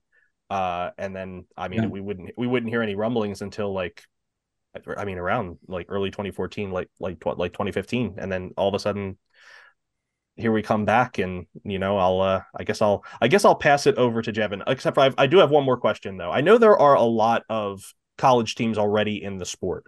Um, going back to 09 where you had a collegiate championship specifically especially kind of tying into like what we have march madness right now and all these college teams going out for a, a national championship is there a uh a, an idea possibly in place to do a a specific like a college championship because you got uc berkeley you have wpi you have Uh, you know, you, you have you have you had Wichita State once upon MIT. a time uh, with Battlesalt, MI, MIT, so many teams from there. Is there a uh, do you think there would be enough demand for a a, a, a specifically college title for BattleBots as opposed, you know, professional teams and professional contests Funny- and stuff like that? Yeah, funny you should ask. Mhm. Um, right now, we're rebuilding our registration system where people apply for BattleBots. Mhm. And one of the first things uh, we changed, what, we added was league. You know, you pick robot name, you know, uh, Mhm. weapon type, league, click, drop down, professional, college. Interesting. Yeah. So we hope to do we hope to have a college competition um sometime in 2024 Mhm. for sure. Um and we're gonna and we've just opened up a new 501c3 called BattleBots Foundation.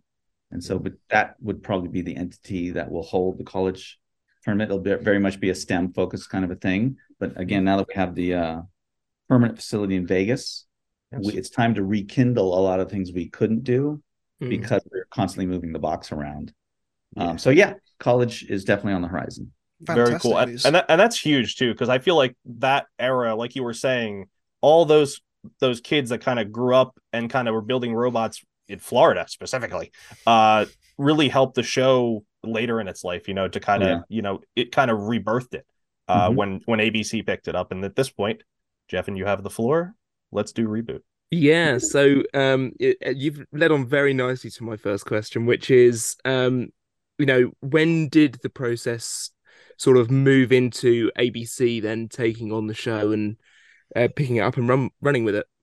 Yeah. So um, the upfronts are one of these things where TV, and they didn't do them during COVID, and they may not even do them very much anymore. But back in the day, you had to preview your fall lineup for for um, the media buyers and the uh, advertisers, so they could Procter and Gamble could know who they want. Oh, that's a great show. We want to get our stuff on ads on that broadcast. Those were called the upfronts. Big, huge deal for networks. And like I said, Robogeddon, somewhere online on YouTube, there's a there's you can probably find it.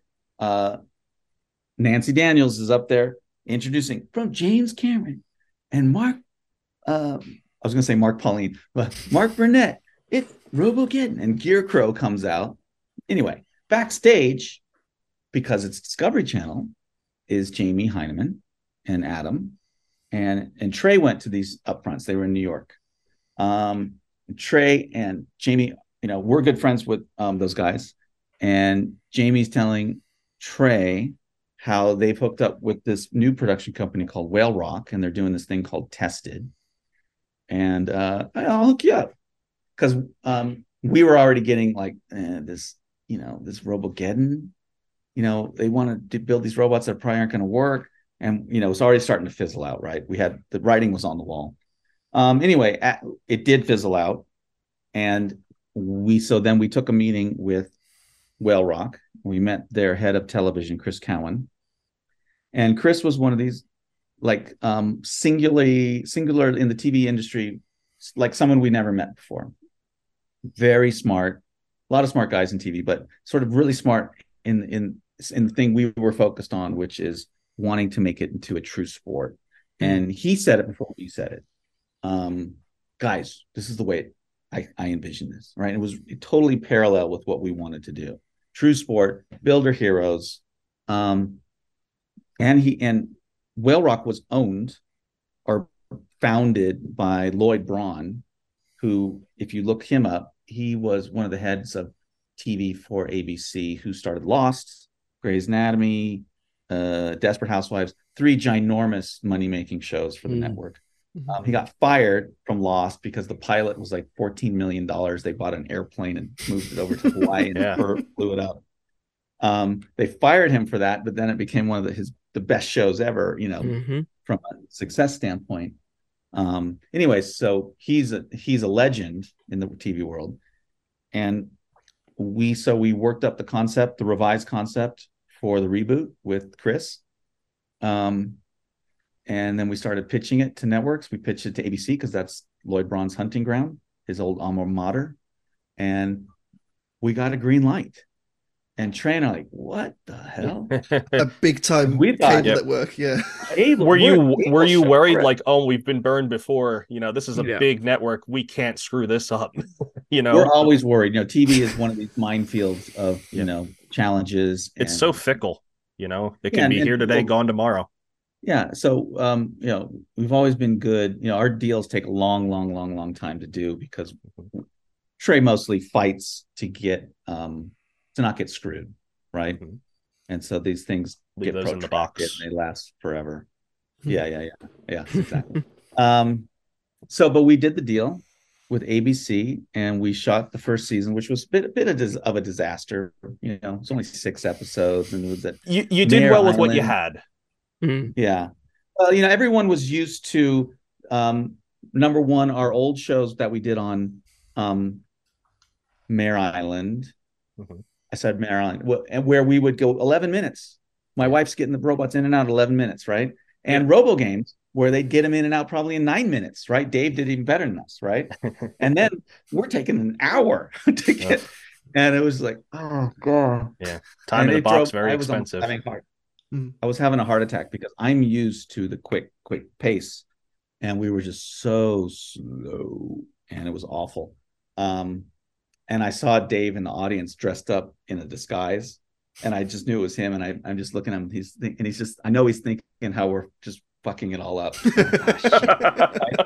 Um, but anyway, when it came out of the editing room, it was pretty freaking cool. Um, Yeah. There's a lot of things wrong with it. We shouldn't have had three people on stage just chatting about robots for half the damn show. Yeah. It should have been more. Um, you're, but you're you know, kind of having like a like a sports kind of sportscaster kind of thing where they Mm. talk at the desk and then they go to the field, you know, and then they come back and kind of you know chew the fat again, and then they you know Exactly. it just that's the model. And it, and it also has to, you know, ABC's demo is mostly women, so you have to draw the female side into the Ooh, show The and get them to say, Ooh. um, you know, family, come and watch this. Mhm. and that's actually what happened is we had the highest co-viewing ratings than most other shows which is means families watching Mhm. which is great because that's what it should be Yeah. and um anyway um year two so year one is great. Renew do it again guys and let's do 11 episodes. Cool. Um uh showrunners aaron catling and aaron has got this beautiful mind for figuring out exactly how how we should format this many robots this many episodes. We're going to do a prelim then we're going to do a this then we're going to do a buy-in and then we're going to do the tournament. And it's just like yes that is excellent. So aaron would come up with all those great ideas. Um and then and of course execute the show with the post team and chris and we're super happy. It's we're going great. And season two is even better right? And we're working the bugs out. We're, we did a lot faster. We moved the show to la we got in a much quicker pace. The la audience was happy. They were digging it.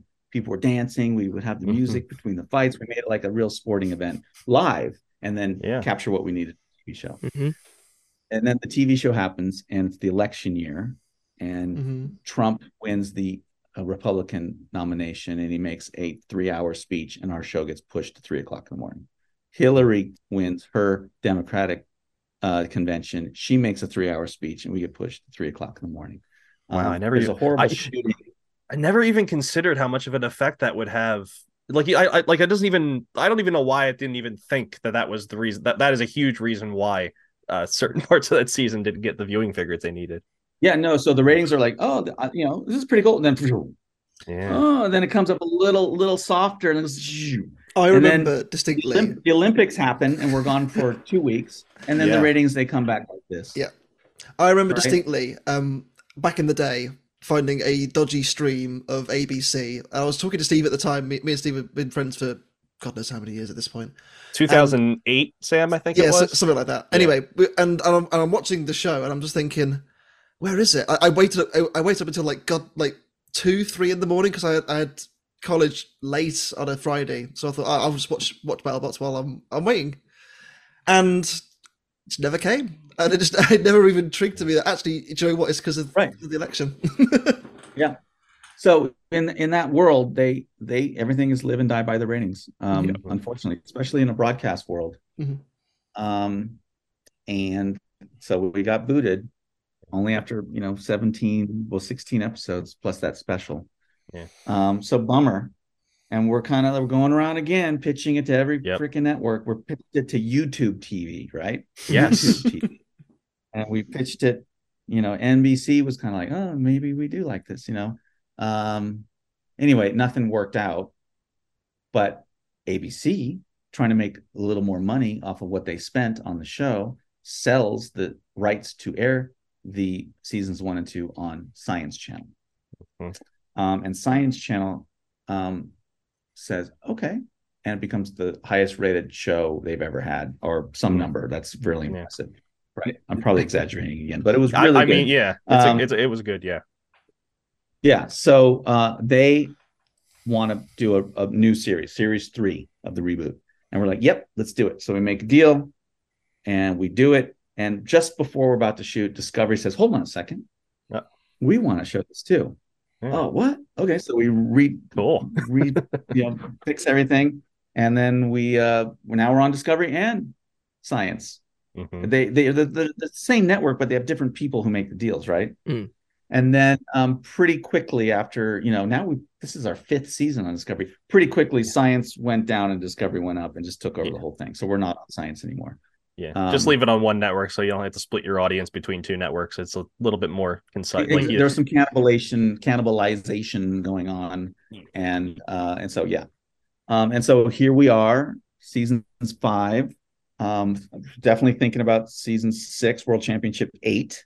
Mhm. Our- Are we ever well, going to clean know. that naming scheme up? because it's like 2015. I- I do like- The World Championship convention. I do too. No, no. So from here on out, here on out, it's World Championship Roman numeral, Okay. just like the Super Bowl, because Yes. You can't shoot a show in 2022 and have it air in 2023 and call it season 2022. Yeah. And then season seven makes no sense because people think about the Comedy Central era. And I don't Right. even know how many seasons we've on Discovery now. Is it five or six? I don't remember.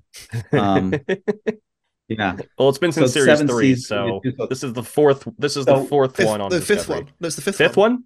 Yeah. I think it's the fifth. Oh, I can math. Yeah. I'm sorry. Three, four, five, Yeah, so six, see how we all get Yeah. confused. Yeah. Um, Yeah. So Exactly. World Championship seven. It works on the banners. this year- Sometime Yeah. this year or next year, we'll do World Championship eight, and then nine and ten, and keep going, and then have Yeah. College Championship one, Yeah. Golden Bolt Mm. three, you know, and keep going. Very Wow. That's Cool. the. So just sort of backtracking a little bit to 2015, and Yeah. I'm really glad you went into all the other network stuff because there was another question later on. We've covered it all. It's great. Mhm. Um, but um, what was the brief to the builders going into 2015? Because obviously you you're going to build these guys up as sort of heroes of the show. They're they're the main characters, and the robots they build are, you know, part of that as well. But what what exactly were you looking for in 2015? Um, the big, the big uh, lesson from Comedy Central was you got to have an active weapon. Mhm. right? You can't just have a box uh, with a wedge. And a lot of uh, you know other competitions pop up, and a lot of them are boxes with wedges, just like we have on the had on the Comedy Central show. And and once there's always like these four bots who have active weapons or a really fast wedge who just go to the top and win, right? And so Season know, 5.0 had there was quite a few. Uh, was there wasn't there? Because I know I, I know in the super heavies, Maximus made it really far. That was a wedge on four wheels. The Big B, Gary Gin made it all the way to the final against Ziggy. Uh, there's Yep. others. I mean, I mean, I mean, yeah, Gladiator had a lifting wedge, so that that was active enough uh to kind of get was just a around that. But that thing is, a, then yeah, Yeah. So so we thought, and then, you know, and I and we're always Trey and I are always thinking stuff, but we're always consulting with Pete and Mark Setrakian, who are the two guys who got us into this. Um, and they were guys. You have to have kick-ass fights. You got to Mhm. have active weapons. Mhm. So before we even met with Whale Rock, we were like, "Th- we are having active weapons now. New set of rules very much simpler no 30 50 page rule book. It's down to like 15 pages. It just don't do the stupid shit and come up with a cool idea and let us know and we'll say yes or no um Good message to have. so that was one of the briefs to the builders is you got we got to put on kick-ass fights. You got to have an active weapon but we want to open the door for you on a creative level to just come up with something new and cool and just tell us and we'll say yes or no. Um, the rules have become a lot. I mean back then the rules were like 50 pages. Let's just see what you can come up with and send us. You know, CAD is now everyone using CAD. Send us CAD file, render it out. Let's look at it, and yes or no, we'll we'll tell you how we feel. Sending files Um, as well. That, that must be a massive thing that you know you, you Yeah. probably never used to have back in the day. Like no, no, no, we didn't know what we got. We just we'd have them send photos, and they didn't even have that. So we just said, "You can come, just come." Mm. You know, Mhm. have this ginormous prelim of 500 robots, and then so the So Comedy Central show, we would have a we'd have a seven days of like prelims, and then the cameras would roll in, and the truck would hook everything up, and all the producers would arrive, and we'd only shoot like the last four, four maybe five days for the actual TV show. But before that, there was like six, I don't know, a lot of days of just fights, fight, weeding it out. Mm. But um, and then you know, then it was sort of like the the there was the Robo Games faction, like the Ray Billings and the Gary Gins and the um Matt Maxhams, um, who were sort of the king of the hill for that. And then there was the Florida contingent who are now out of college, real engineers. They came up out of IQ. Um, they were buddies with sort of the MIT, you know, sort of Ivy League faction up in near Boston area. And then, of course, um, some of the well, just the California teams, which were really Yes. Robo Games teams, right? And so all of those co- commingled together, and then there you go. You got Tombstone, you got Witch Doctor, you got Hypershock, you got Bite Force, right? Yeah. And it evolves quite nicely, I would say, from there. absolutely. Yeah, definitely. Um, so when when everything came back from ABC to Discovery, um, were there any other ideas that were floated around about the format? Obviously, it got revamped to the Fight Night format, which works really well. And I know there are other smaller weight class competitions around the world using Fight Night. I think there was one today that in the UK that uses that format because it's just Mhm. it's so good. But were there any other ideas that sort of floated around? No, um, we were all gung ho to sort of keep this qualifier, uh, and then Post like we did on ABC, and then go go to the uh, the tournament. So it was always about something cool, and then the tournament, and then we had a challenge, um, and that was selling the show internationally, Mm. because we now would get to control. ABC would control the international distribution of the first show, I believe. We now control the international distribution of what we shoot for Discovery.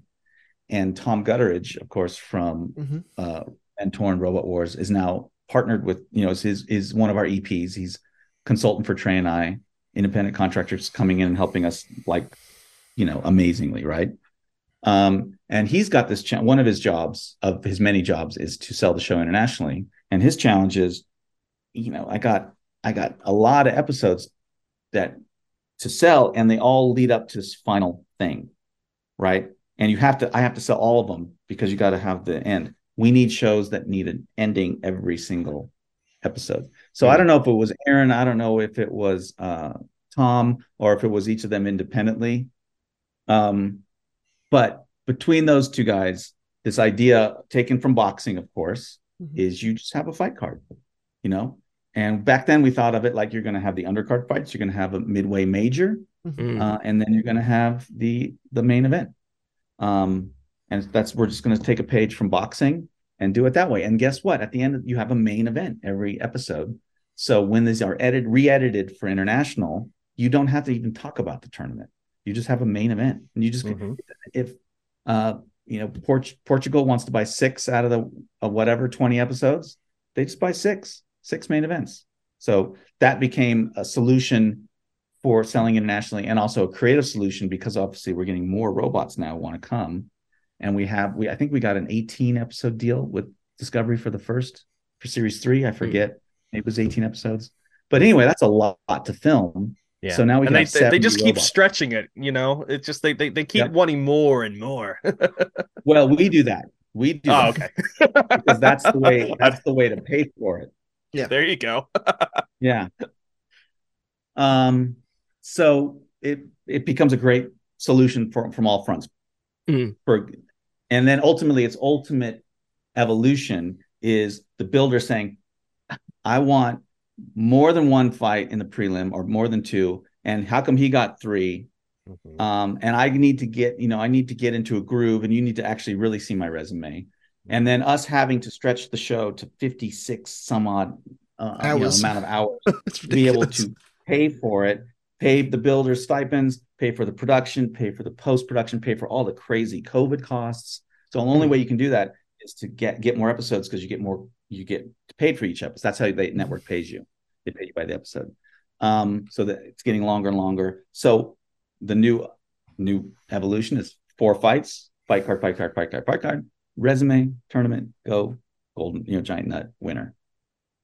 And then they even gave us the summer show because they liked it so much, Mm. uh, six episodes in the summer, which actually works out great because when you're shooting the tournament and you have a live audience, right? You can shoot the Sweet 16, great, because that's 16 fights and that fills up a whole day. But when you get down to eight and then four and then two and then one, you can't It's just need shoot repair one. time. You, Yeah. you need, need enough time for the builders to fix. You can't shoot one fight on a Sunday and tell the audience to go home. No, You got to show them 10 I don't think they'll buy that. So, no. So Golden Bolt, we mix and mingle all the fights. Mm. Uh, again, Aaron Catling brilliantly coming up with the calculation to do it, and uh, and we get through the production now. Um, really, it's a it's a struggle. It's a marathon. It's insane, but we do it and we pull it off. It, I mean, it doesn't yeah. look what you what you see on TV. I think I wasn't expecting, but it is basically the same um, time frame as live. The only thing that's sort of cut out is the loading in and out of the bots in the box, and even some of that is taken up by Faruq introducing the next robot. It's it's so either, either the either the first or sixth time he's tried. Yeah. sometimes well he's the he's he's the true talent you know sometimes sometimes it just comes out as word salad and then he you know he'll he'll he'll get back into it so but uh Yeah. but no, it's it Yeah. is so so rapid fire and it's so incredibly done. I don't think there's I there, I can't imagine there's many other places in robot combat that could ring through fights like that other than having more than one box, which for battle BattleBots you can't do. There's there's one box, there's space for one box, and you know that's I mean, what you I imagine the cost of another box is just Oh, obscene as well. Oh, it'd be insane. Well, that that's a testament to it's a testament to two things. It's a testament to the product our our team Mhm. um, from Trey and, and the crew bots um, getting the robots in and out of the arena quickly, even if there's a fire, just taking care of it safely, but then quickly. Um, to the producers, um, you know, figuring out, uh, you know, doing all the behind the scenes shooting in an efficient way that doesn't tie up the robot builders, which sometimes happens. To um, my team and Aaron dealing with all the postponements, and I can't go now, so swapping fights and all this stuff. And then ultimately, though, it's up, it's the builders.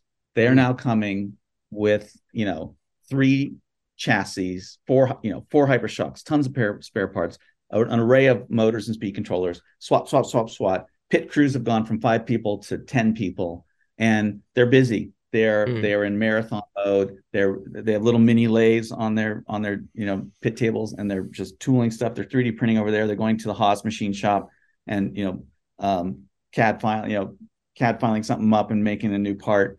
Um, and they are just 24 7 fixing every Lincoln Electric is fixing shit. And they are mostly ready to go. And you know, yeah, there's delays and there's there's postponements. Sometimes we even like glitch didn't make it. First one we've ever had. Um, Yeah. but usually we we get it to work. Yeah. And it's really a testament to the builders and all the work they put put into like till three o'clock in the morning every day, even on the dark days, to Mm. get their bots ready for the next fight. Absolutely. in uh 2020 obviously covid hits delays production um gets pushed back to i think it was late summer recording and everything but the audience obviously can't be there and we had all the um the builders in booths cheering on their friends there in the fights and everything eh, it's really lovely to see. Was there ever an idea to bring that element back in 2021 with the audience being back in sort of a covid safe way having those builder booths still be a part of the show?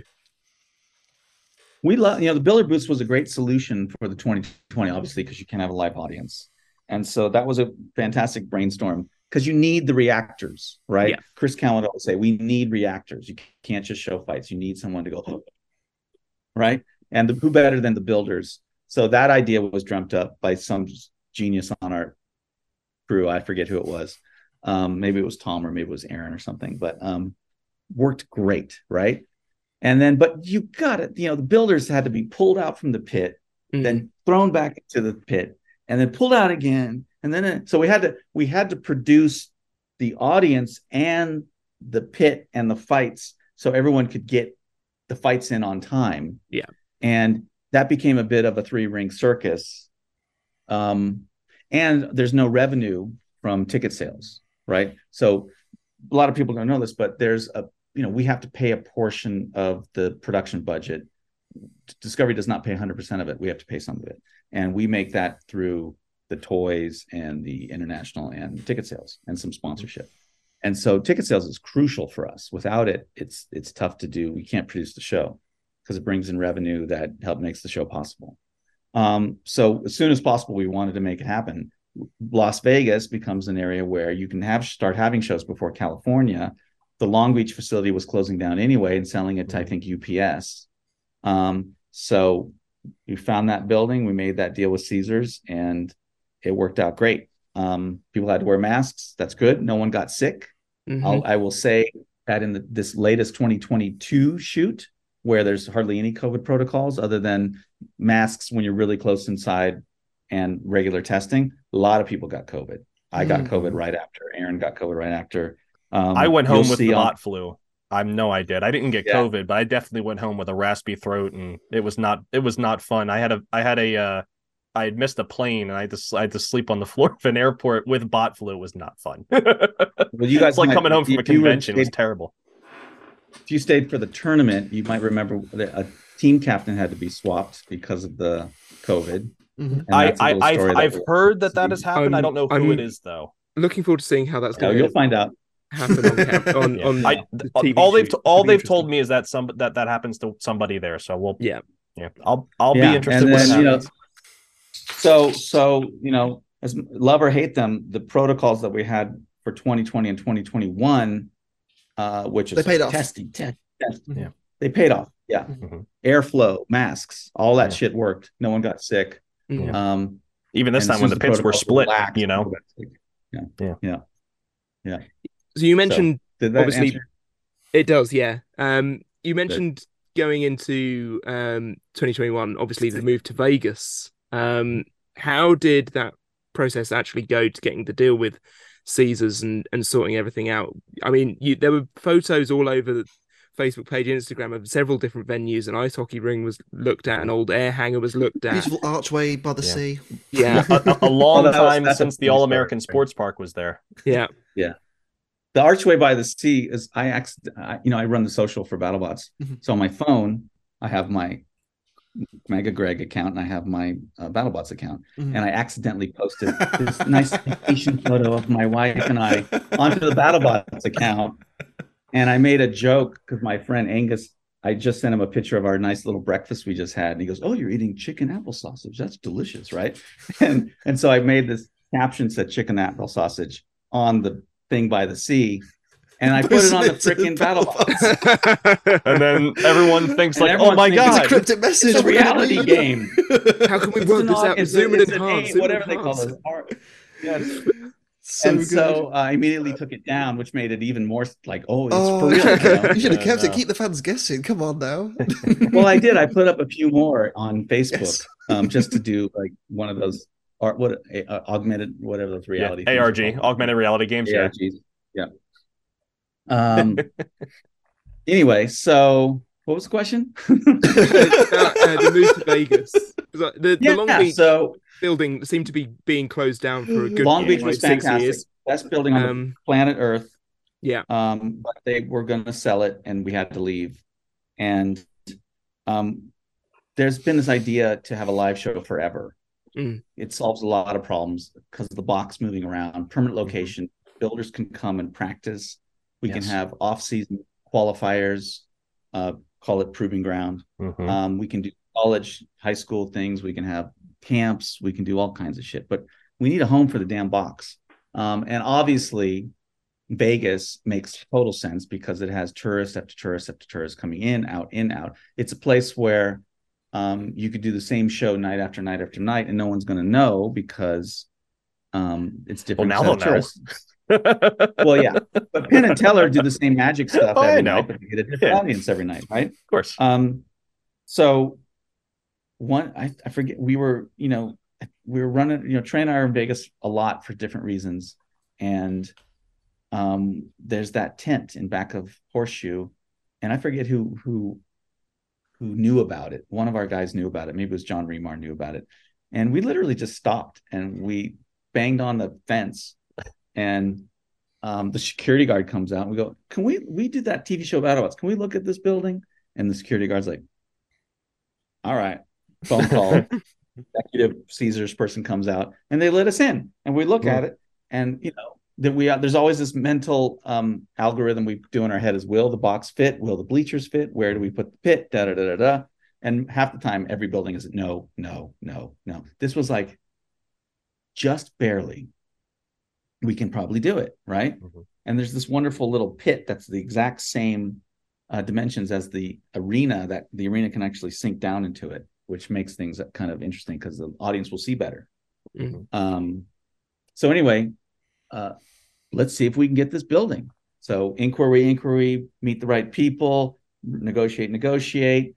We get it uh for the season whatever it was six shoot right Mhm. and then um and then we're thinking this is the place where we can have the the permanent facility. This is going to be it. This is perfect. We now we have to actually not just rent this place. We have to lease this place for you know x amount of years and just find a way financially to do the show here night after night after night after night.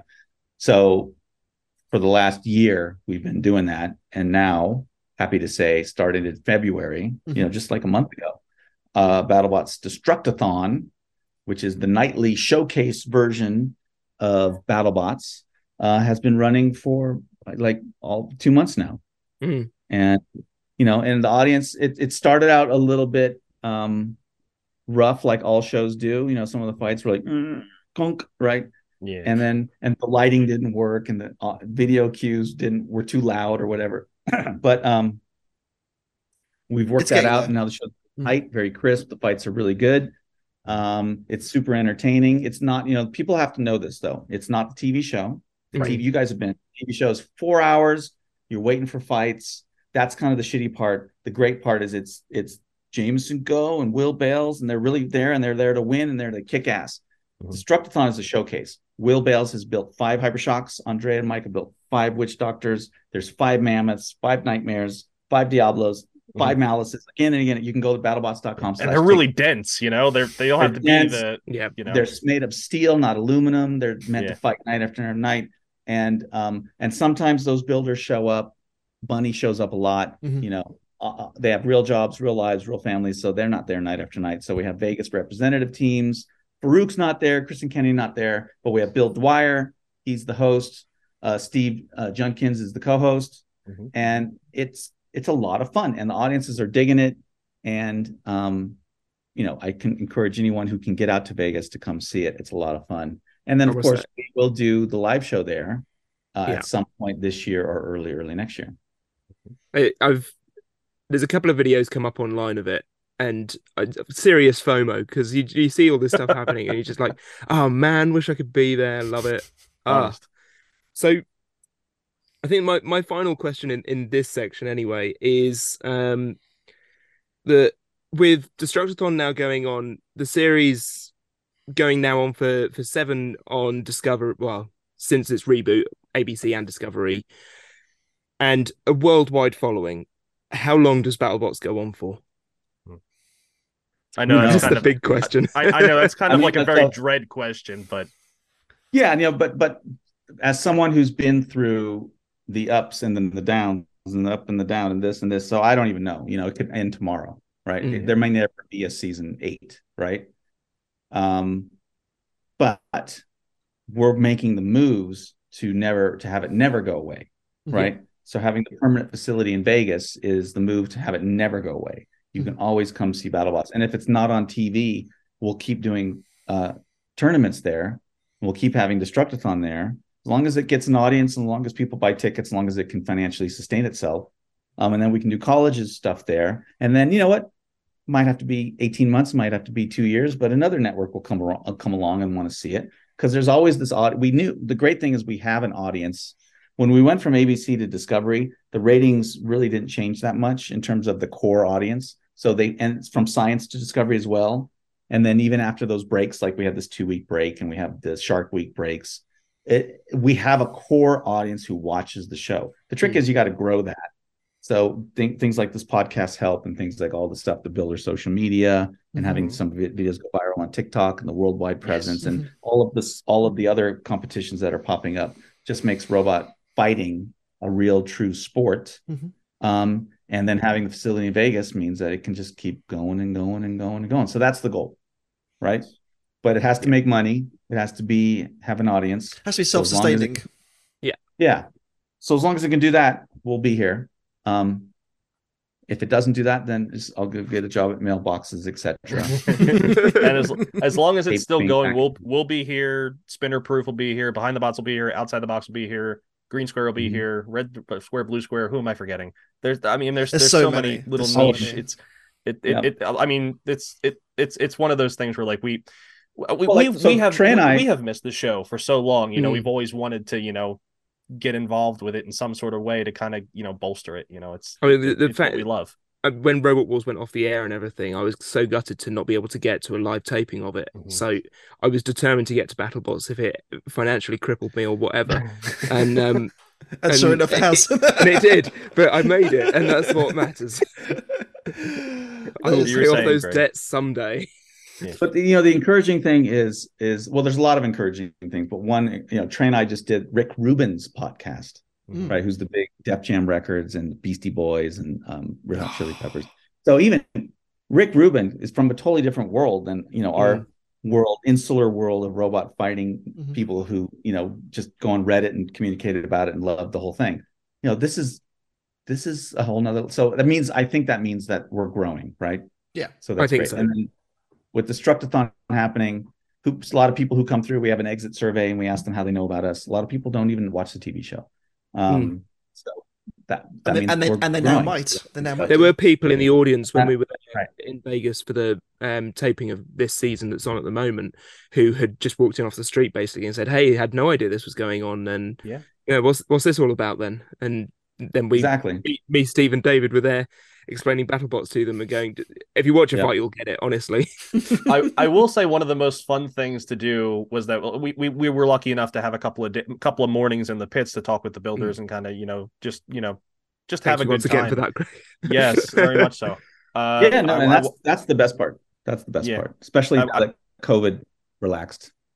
we walked Stefan, around go with ahead. one of the uh, yeah it's okay uh i walked Yeah. around with one of the uh the representatives that we had uh Mm. walking around the pits and i i i will say I, I felt bad that I knew more than she did about the sport, but I was so excited to tell her everything I knew. I basically gave her like an like an ad lib version of Gearhead Gearheads, and it was just it, it was just so much fun to to just pour passion out to somebody that maybe you know didn't have the you know because didn't grow up with it you know? It's it's it's it's totally new. It's it's you know it's it's something that they you know they're they're being exposed to now and like oh what's this all about? What is it what is this team about? What's their history? That's like very interested in it. It was it was uh it's very eye-opening to meet somebody who you know hasn't seen the show before and you know to to to just share everything that like I mean that I've experienced and that um, Sam and Jevin you know and David and we've all had these these experiences and like what we've seen on TV and now what we've seen live you know we can we can bring that forward and you know it, it's it I will say being live at the event this time I feel like it's made it better for us you know when we're describing fights because we Mm. we know a little more about like what led up Why to it that happened. fight Mhm. why it happened a little more a little bit more minutia um so it's it, Right. it's been a really it's been really nice uh to have that Good. to have that connection um Well, you guys will know. be back for season eight, I'm sure. Hopefully. Oh, yeah. We'll try our best. We'll try our best. Yeah. Even, even Uh, I I'm might. al- I might try. I'm and come already saving vacation. I've been saving vacation since I'm my anniversary date. So I'm just stockpiling money. Um, before we wrap up, we have got we had so so Yeah. many listener questions. I'm conscious of time, and this has been going for nearly two hours already. So I'm going to try and limit us each to two questions. Ooh. So take so Oh, take your man. picks as and when you want to. No. Well, I'm going know. have to go for my question. Okay, I'm going to start off. Um, oh, who, who should I start off with? Okay, we'll start off with a bad builder on Discord who asks, "What is your favorite pizza topping?" Oh, that's easy. Uh, my favorite pizza topping is actually sausage, and people hate me for it because I'm always the guy who says, "Can we eat the sausage pizza?" And they're like, "God, we always have to be the sausage pizza." yeah, no, I, I just I'm the, the, the Italian sausage lover of pizza. So much so that when I was a kid, we had a babysitter took me and my friend to the pizza place because our parents were out doing some shit, and we were had a food fight and we're throwing stuff at each other and they kicked us out of the pizza parlor and i picked every piece of sausage off of the pizza put it in my mouth and walked out the door and actually the, i didn't see there was a big glass door and i just went straight into it. it's straight into it. but yeah that is my Italian favorite sausage. topping At least it's not pineapple. Yes. That's good. no pineapple he's I, I can deal i can deal i can hang but no Viewers, if you're Telling tuning you in week by week to hear Sam's current feelings on pineapple on pizza, It's super good. I- Same I as mean, it was. I don't. out. I don't like pineapple anyway, so I'm not going to I like had, I pineapple. had on a pizza. chicken club pizza you know, topping the other day It- Okay. it was just too it was it was they put all this garlic sauce on it it was just Ah, too saucy it was Ah, But garlic you is know like good, sushi rolls where they put too much mayonnaise on it and it's just like Yeah. I'm an Italian. I've got garlic in my blood, basically. So No, I love that too, but it's just it's too wet, you know. It's just like okay, I got you. That's a I got pretty you. strange image. Yeah. Uh, Steve, go for it. What, what you got? All right. Uh, so let's do Commodore Z on Twitter. Uh, are there any robots from the Comedy Central era that you would like to see applied to compete with new versions in modern era or Destructathon? Hell yeah. Uh, we'd love to see Any Vlad the particular- Impaler come back. Yeah. Yeah, I, I think Gage should come back just as a, for fun. Uh, definitely Carlos got to come back. Come on, Carlo. Yes. he he's yes. had, he's had a robot idea he's wanted to do, and then but Carlos very exact. I need this much time to execute, and then do the event. And we always have this thing where we green light too late, and Carlos says, "I can't, I can't do it. Not enough time." But maybe we'll do it some at some point. He'll be able to do it. Uh, love to see Jonathan Ridder come back. He actually almost did come back, but then timing issues. Um, Don't tease me, Greg, man. Mechavore, those That's Mechavore months dudes. Hell, let's get the Schilling Robotics guys with Thor from Robot Wars. Yeah. Mark Setrakian needs to build Mm. something. Maybe we'll see that that uh, Walker that he brought out. You know, Oh, yeah, the uh, Walker that the division. live show people know about. Maybe that can become something. Hmm. Um, yeah, Scott LaValley. Right. Come on, Scott. Yeah. Where you at, man? Yep. All right, Jevin. Those are the ones I want. A friend of the podcast, uh, my girlfriend doesn't like robots. Great name still. Um, are there any teams from previous seasons uh, that you're surprised haven't been on the show again? So, for example, those that appeared on ABC to Discovery. Um, no, because the ones, the ones. So on the off season, there, I have a ton of communications with the builders all the time, like almost twenty four seven. I'm talking to Bill. I get my phone blows up all the time, and so I know the the struggles that why they've quit because of a family thing, or they quit because of a job thing, or they quit because it's just school's too difficult. Um, or you know our rules don't allow some high voltage thing so you know until you guys do that i, I just gonna bow out um, or whatever it is, right? Um, so I know that I just know I've, I've been through the conversation after conversation after conversation to know that that it's not a surprise, right? Um, it sucks. It would be great to have certain people back, um, but it is what it is, you know. Hmm. Okay. So the next one comes from my own teammate, uh, Joe Brown, uh, head of the one of the heads of the Bristol Bot Builders, uh, who asks, "What is your plan with keeping BattleBots an international affair with the reduced field and smaller number of non-US teams in the long run?" Yeah, yeah, that's a good question. So um we have our international show. The show appears in 154 countries, which is great. Mhm. Um and the the idea and the goal is to have enough of a groundswell in a particular region, let's say Europe Mhm. um, or the Middle East or something, where they just there's enough people to warrant them not as a country but as a region um, either borrowing our box or building their own box under our supervision to then to do a traditional format deal. Like you know you've seen a hundred times right? The office was a uk show becomes an nbc show in the america. Um, and do that and create a hub. Let's say there's a European hub, so all the European teams, right, and all of them can come and compete. Um, and then it shows on France, Germany, Switzerland, UK, blah blah blah blah blah. Right, all the broadcasters can pool their resources to do it together, or maybe there's like a UK event that Mhm. gets so popular that we do a partnership with them to hold a European championship there, and then the best of the best um, come over to, you know, the uh, to America for the World Championship. Mhm. Um, maybe that happens in, you know, again, it's I think it's region by region, and it's either some sort of formatting deal or it's uh, a, a enterprising person who's got their own tournament that becomes a big deal and becomes you know a notable thing that um and then a partnership can be made to utilize that as a regional championship for the world championship. Something like that. Okay. Uh, I, I guess I can kind of, you know, considering uh, what we just talked we just talked about with uh, organizations and growing bigger and possible partnerships. Uh, Henry Strang on Discord.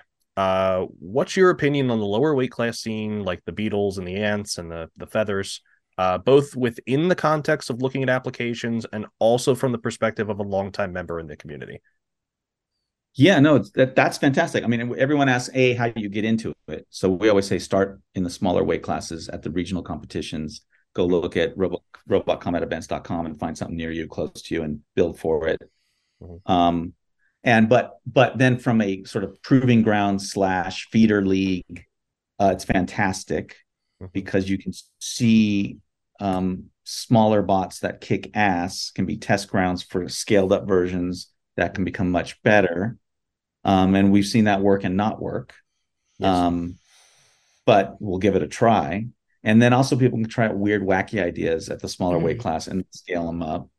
Um, and then you know experience is worth its weight in gold.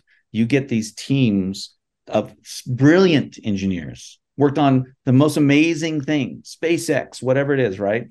And they come to battlebots and they fail fail fail fail fail. Mhm. not because they're bad engineers. They're probably some of the best engineers in the entire building but because they just don't know what the sport is and the forces that are unleashed Mhm. and where you have to put the armor because the horizontal blade hits you going to hit you there and how you have to do this and do that and do this Um, and mm, program your speed control and your brushless motors not all know this, right? talking about there. yeah, you know who I'm talking. Oh, I know. Um, yeah, you know who I'm talking.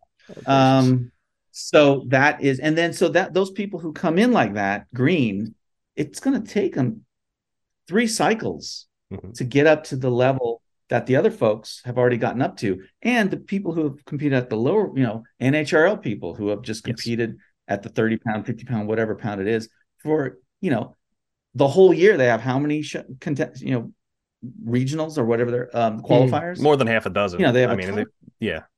Exactly. So they get a ton of experience that then just makes the BattleBot show so much better. And with Robo Games coming back, that'll Mhm. become uh, a value for all the boats are going to raise up, right? Yes. Yeah. BattleBots helps those guys. They'll they help us. It's a hopefully just a beautiful synergy of and the and the audiences are happy because they can now go see a, a real live show uh, in many many places around the country. Absolutely. And so I, I mean, think I mean, all- sh- shoot, there's what uh Saskatoon. They've had kilobots up there forever. Uh, robot battles in Atlanta. It's been there forever. Uh, you Before have Robot Motorama before Robot Wars. Yeah. Uh, you got Yeah. Motorama. You got Ruckus down here. Robot Ruckus down here. You have Cirque. You have uh, what's the Texas one? Um, th- th- th- like they're, they're everywhere. They're uh, literally Rob- everywhere. uh, Robotica. Yeah. Robotic. Yeah. Is it Robotica? Yeah. Yep. Mhm. Which has also Yeah. been around forever. Um, Yep. so yeah, that's it, it. It's it's nice that they're like not not necessarily direct feeder leagues, but it's nice to be able to you know There's put a pool of sniffers knowledge out there, around isn't the, there? uh, or around the the country and the world to kind of see you know where where where can where can you pull people from that you know like hey you know like this would be a, a good team maybe you know that that could build a robot. Th- those are going to become the way where the, the- yeah the new stars are going to be born there right Mhm. and then with the las vegas fa- facility being permanent and us doing starting proving ground Mhm. um, new star stars stars will be born there but not everyone can come out to vegas Right. Hmm. so people are stuck overseas they're, they're going to go to uh, whatever is happening in the uk john Mhm. finley's event what's it called again Extreme, Extreme robots. Robots. Extreme Robots. So Mhm. right. Um go to Dave Hawkins' event, go to NHRL, go to all these things, and that people will pop out of there Mm. and show themselves as as you know rising stars, and then eventually make it to the world championship. Mhm. Mhm. Yeah. Will it ever get organized between everybody? Who knows? Right? I mean, you'll need us. I I mean, do you want to be that organizing body? It has to deal with everybody's. exactly. you don't want to have to. You don't want to be the commissioner that everybody boos. You know. No, exactly. you know. it's, it's a thankless, thankless job and too much There you stress. go. Um, speaking of thankless jobs, I have the last question, which um is really cutting to the bone. I think um it's from. Wrist of Kings on YouTube. Um, we've had uh the Riptide versus Captain Shrederator fight. It was Ugh. big on oh yeah. big on the internet. Yeah. Big on even on even last year with uh, Witch Doctor Minotaur uh, Yeah. is another good example. everything like that. Um, so Wrist of Kings asks, what mechanisms exist to deal with unsportsmanlike conduct in BattleBots? Slash, is there anything, or will there be going forwards? I suppose. Yes. So just Friday, a couple days ago, or yesterday, or whenever it was, we had our first kickoff for the World Championship Eight rule meeting. Hmm. Um, so there's a lot of sort of tweaks to the current rule set based on learnings from uh, season seven, World Championship seven. Um, some of which are these kind of are you di- are you playing with your robot after you weighed in? You can't do that Yeah. things that we haven't put in the rules that need to be enumerated. Um, there may even we're- we were discussing this concept of penalties, Mhm. Hmm. right? And we what it, you know we don't want to kick anyone out, No, no, especially with a absolutely TV not. show, because the Yes. narrative arc that goes has a, just a hole in it, and then you know how do you build that hole up again? Yeah. Um, but you can certainly apply penalties to teams that might not be that might be misbehaving. So we had a long discussion about that. So we might see some rules pop up around that. Um, but I think most importantly is we've been encouraged to create a code of conduct. Uh, and Mike Jeffries, our match steward, has actually written it. Uh, Mhm. He's A fantastic he's choice. collaborating on it with um, Adam Wrigley from Shatter. Mhm. And I think it'll become a document that'll just become one of the things you download and you say, yes, I will, I will abide by the code of conduct. Lovely. And it's ultimately just don't. It's it's it's Greg Gibson. Don't be a dick. Don't be a dick. Yes, absolutely. It's just what we said all season. Yeah. It's I such mean, an easy want- concept. We want crazy fights. We want um people to get emotional. Yeah. You know, we don't want this thing to be vanilla. It down it makes nothing. good TV. Oh it, yeah. it really Makes does. great and TV. It, as it's shown online, it, it really gets the audience riled up and and Gets people talking. Yeah, definitely. Every every sport is going to have controversies like this, and then it's never going to go away. You're never going to rule your way into. Greg, you a football guy? What's a catch? Well, I think I think of uh, the NBA and all the Okay. millions of dollars they spent on their referee center, Yes. where they actually have referees watching every game in Chicago or whatever it is, and then calling in and saying, "No, that was a foul." Right? They're doing VAR. everything, everything they can Mhm. to make it fair, right? And they really are. And audiences still think it's rigged, still think Yeah. it's going on, there's shenanigans, and um, it's just, you're never going to get away from it. So we should all accept it. And builders are going to get hot and heated once in a while. Mm, And Absolutely. it's just going to be what It's it is. But I think code of But it- content, exactly. Yeah. in the moment of doing that fight, adrenaline is running so high that things are going to happen, and you, Mhm. Yeah, Yeah. Greg Gibson got mad at Mark DeVidts, who Mark DeVidts is the nicest dude But on the, the coolest person ever. Yeah, He didn't know where his blade was. It's the same color as the floor. exactly right. Exactly right. Um, I mean, we were going to ask a question about uh, from the BattleBots Facebook account, which was ask him about the muddy pants. How about we finish off with that as as the as the final thing to, to lead off on? So I'm unfamiliar with this. uh, there was a question on our post saying that we were going to be talking to, to Greg today from the BattleBots Facebook page. ask him about the muddy pants was all it said. I don't know what the muddy pants are. I don't either. That's, that's what it said. Was that my wife? Did you, did you get on the mud? Because my pants are always muddy. right. Okay. I think they're muddy right now. Um, oh god. I'm so- always touching stuff and then like kind of rubbing my butt and then they get dirty. It's, it's, She it's gives me shit about it. And so she went on Facebook. Do you have a Do you know what? secret account? It's He's it's funny because I, I I knew you ran the socials for BattleBots, and I'm like, is he? I do, but I, I. I ignore the comments because they get they get sometimes they get nasty, and I just don't want to go into that. Smart Yep. man. It's a smart thing to do. Uh, yeah, I mean that's a brilliant way to end it. Uh, Greg, Yes. thank you so much for your time. It is honestly a, a joy to have chatted with you, and um, thank you for spending two hours of your afternoon with us. And and as a larger thank you from just the community in general, really. Like, there's so many people, you know, myself, you know, Jevon, Steve, but there's so many hundreds of thousands, if not millions, of people that have kind of been drew inspiration from Yeah. the show that you have ran. The three of us may have never met each other yeah, this show. literally. So thank Honest. you. It, it, Well- it's it's awesome. Well, thank you guys. I appreciate it, and it really it's the it's you know we're just employees, so we're just doing the work to try to make it happen, and and the builders are the ultimate Mhm. people to thank because they're the ones kicking ass out there.